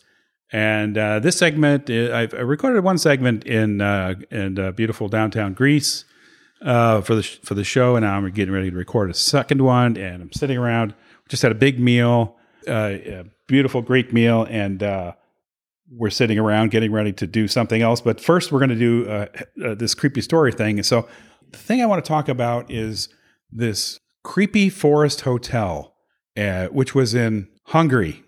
So we went to Greece, then we went to Hungary, then we went to Slovenia, back to Hungary, and back to Greece. And we were in Hungary. We uh, were going for a sp- particular type of viper in a very remote location, and the only place to stay was in this hotel that was a resort, like a resort. Somebody else, uh, do you agree that that Resort from 100 years ago. It was, it was a genteel lodge. It was a gentleman's lodge, a gentleman's lot? Is it For like a gentleman's club or gentleman's hunting lodge. Okay. All right. But it had seen better days. Uh, and, and so everything was kind of run down. So somebody somebody set the stage for this story because we we pull in there, it's it's dark, and what happens? So there's no we we come into the town and there's nobody on the streets. And the town, I say town, town is pretty loose. It was like a group of seven houses. And uh, the GPS takes us to a location. We drive around this house, and the people in the house that were inside the house kind of looked at us funny. And uh, and then we realized we're at the wrong place and went to the place next door and it's a ghost town. So there's nobody there. So it's dark. It's 8 p.m. at night, and nobody is outside. Nobody's around. There's no stores. It's just this ghost town. Yeah, decrepit ghost town. Decrepit. Thanks, Matt, and thanks, Pat. So, um, what the um, the thing that most uh, you know, you get there and it's just silent. There's no there's no lights anywhere. There's no people walking around. All the houses. It's like what nine o'clock at night, but all the houses are dark. We don't know if anybody lives in them. There's no like television glow. There's there's nothing. Uh, and and somebody asked about beer. Who who asked? Tell tell me that. that Okay, bit. we went to check in, and we were told to be there by eight, and I think we pushed that a little far, and it was I think at eight thirty, and she was a little upset with us. And as we were checking in, we paid it was equivalent of about fourteen U.S. dollars per person, which is the first clue. But uh, so we dropped the fourteen dollars a person, check into our place. Oh, and and we realize, um, you know, we had dinner like four hours before, and early dinner, and we were all kind of ready for a snack and maybe a couple beers to go. Uh, it's too cold to find herps other than some amphibians at night, so have a couple beers, go to sleep. We ask her if there's anywhere to go, and she looks at us, her eyes open wide. She knew what we were asking, and she said no, and she it was a pretty solid no. Didn't she kind of cackle like an Yeah. evil witch too? Well, yeah, it was. It was, there was no doubt there was nowhere to go to buy stuff. So, um, so we uh, we didn't believe her, and then we went and looked for a store and drove around the whole quote town. Three minutes later, Three minutes later, we come back and say there's nowhere to buy beer. We, there was no light anywhere. It was just No, completely it- black. It was no, there was nothing. It was a it was a serious ghost town, and I've never seen a a, a town like that that had nobody outside at after eight p.m. It was it, it was a town that dreaded sundown. yes, it was. Yeah. And so, uh, Matt, you and Jeff uh, see some eyes in the forest. Well, we have no beer. We're there to herp. and uh, and so we look at the GPS and see there's a pool, which is always a great place to go find maybe some amphibians. And uh, so we walk over towards the pool, and Jeff, um, you know, he's he's the new guy. He shines his light into the forest, which is a no no, and he sees he sees uh, eyes looking back, and um, he says, "Oh, there's, there's something looking at us over there." And so I shine my light over there, and uh, and I'll tell you, I, I see eyes that they must have been two feet apart. I'm not exaggerating. Probably I'm exaggerating a little bit, but they were far apart, and I don't know what kind of deer they were. We think they were deer, but they were going. They were bobbing up and down as I'm shining my light. Maybe it was two one-eyed deer standing two feet apart, Well, they were they were synchronized though. like synchronized blinking, or Yeah, I guess so. Yeah, it, it could have been it could have been two, but it was probably one. So uh, let, let me. So, in all your wisdom, you guys decided to follow the lights into the forest. we wanted to see what this was. So we went in, uh, and uh, and I confirmed that it was a deer, uh, multiple deer, and uh, they ran away from us as we got closer. Oh, But sure, they were deer when you got there, but were they deer when you first saw them? No, they weren't. And and I'm telling you, it looked like their eyes were so far apart that uh, it was odd. And again, bobbing up and down. I'm going to tell. The, I'm going to say something to my entire listening audience. If you see lights in the forest, don't go. Don't follow them. Oh. You, you know, you'll wake up 30 years later with a really long beard. It's a good rule, but it's not one I ever follow. So okay, but it was kind of it was kind of creepy from that standpoint of oh my gosh, there's there's eye shine back in the in this forest, and uh, the other the other part I don't know who else has a piece of this they want to tell. Go ahead, Brian.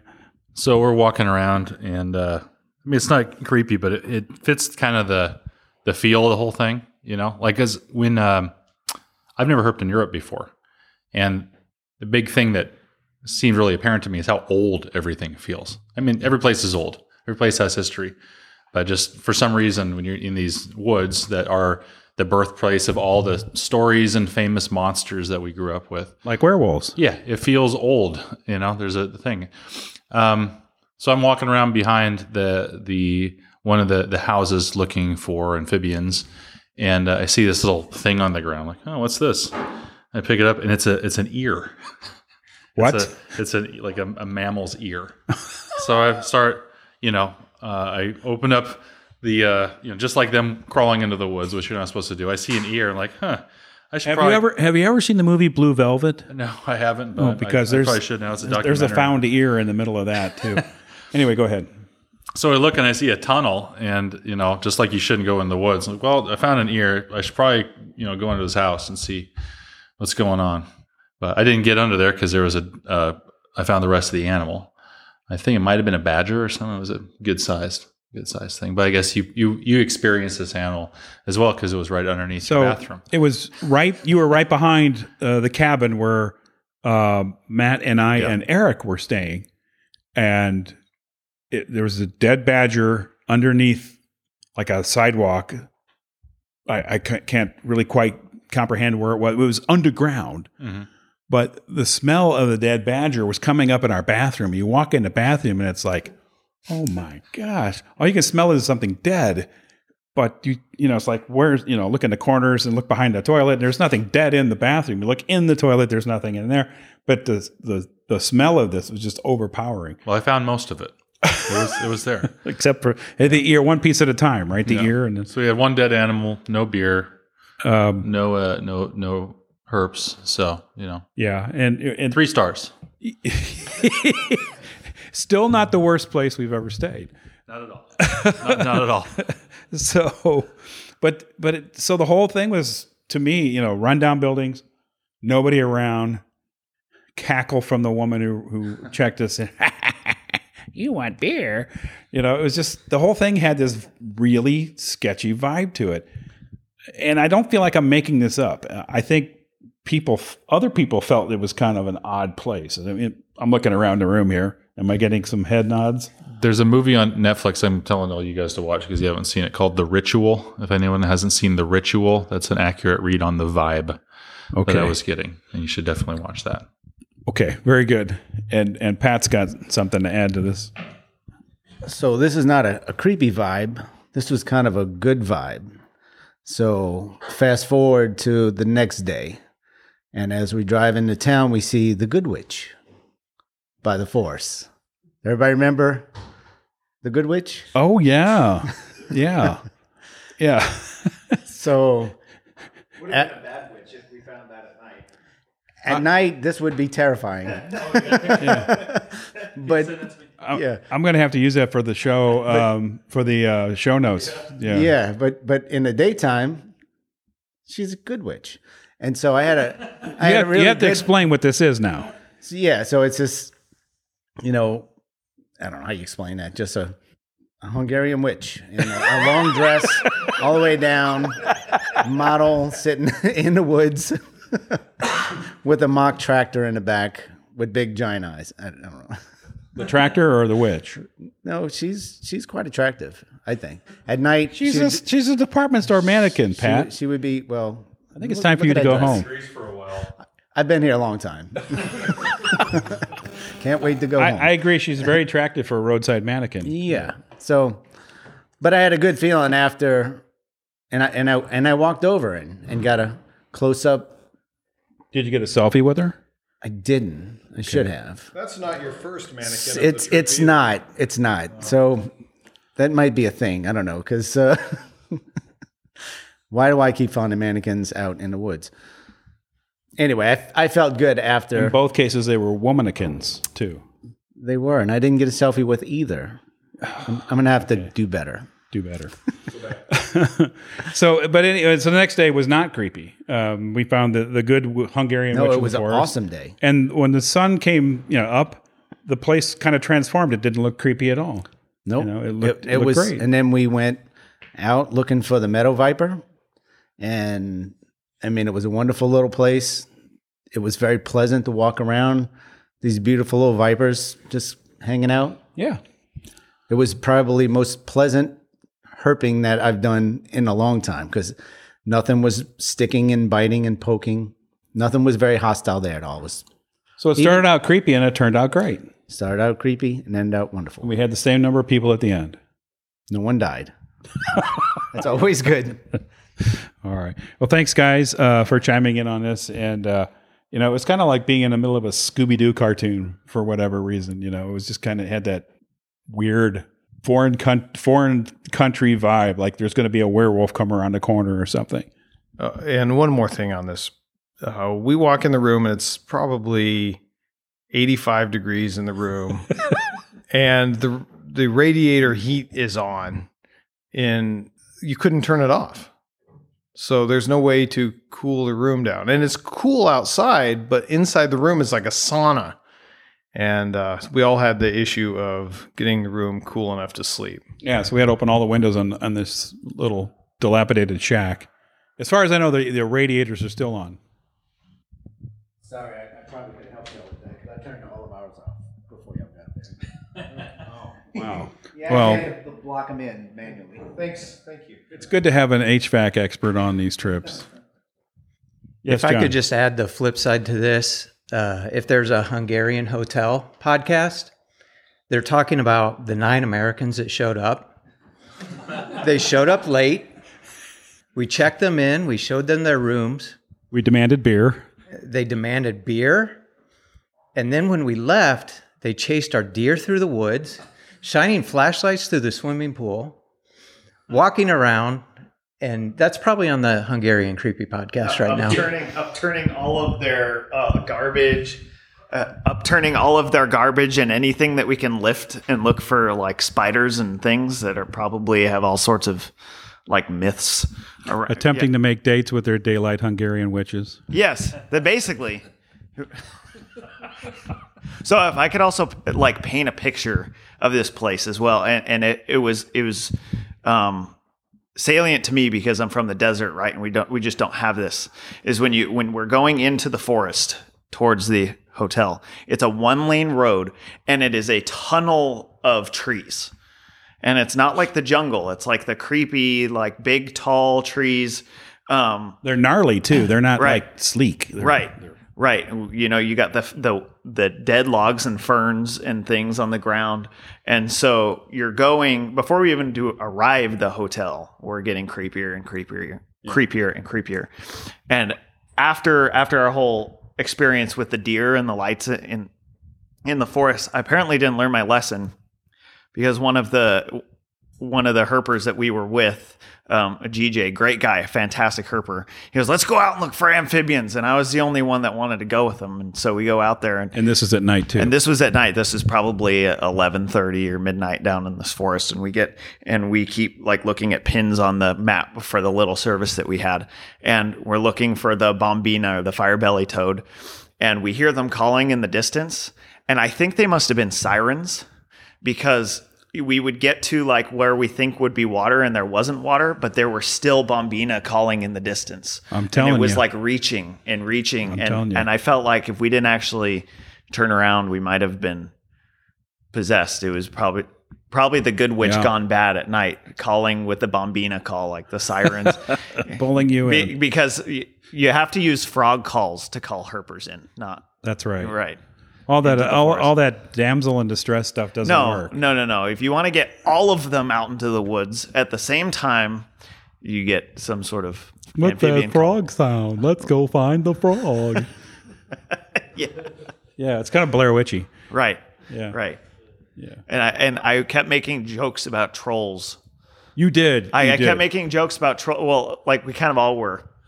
And um, GJ and Anik like turned around uh, and said, "Jeff, why are you joking about trolls? Those are in Norway."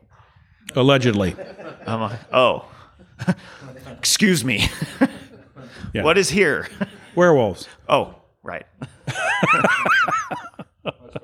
Okay. Well, thanks everybody for chiming in on this uh, creepy story uh, uh, uh, vignette uh, from uh, Eastern Europe uh, or the Balkans. Is is Hungary a Balkan state? No, not quite. It's an Eastern European state.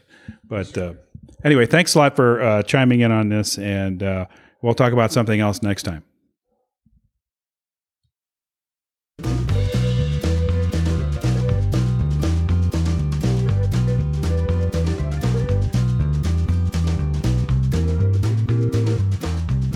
That's it for episode 72. I want to say thanks to everyone who contributed to this episode, one way or the other. Matt Ratcliffe, Jake Scott and his alleged litter robot, uh, John Burris, Tim Warfel, Matt Cage, Jeff Martineau, Rob Kreutzer, Pat Kane, and Brian Hughes. And if you have nightmares about earless badgers in your bathroom, don't blame me, blame Brian Hughes. And uh, I also want to say thanks once again to Brad Allen and all of the So Much Pingo patrons for supporting the show and for keeping it rolling along into the future. And if you would like to kick in a few bucks to help support the show, you can do so via Patreon. Just go to patreon.com slash so much pingo, and so much pingo is all one word. You can also make one-time contributions via PayPal or Venmo. Just drop me an email to so much at gmail.com for more details. And don't forget that you can find all of the recorded episodes and show notes at so muchpingo.com And you can join the So Much Pingo Facebook group to follow the show and interact with me and some of my guests. And last but not least, you can reach me directly via email at so muchpingo at gmail.com. I'd love to hear from you. And until we meet again, please take good care of yourselves and don't forget to hurt better.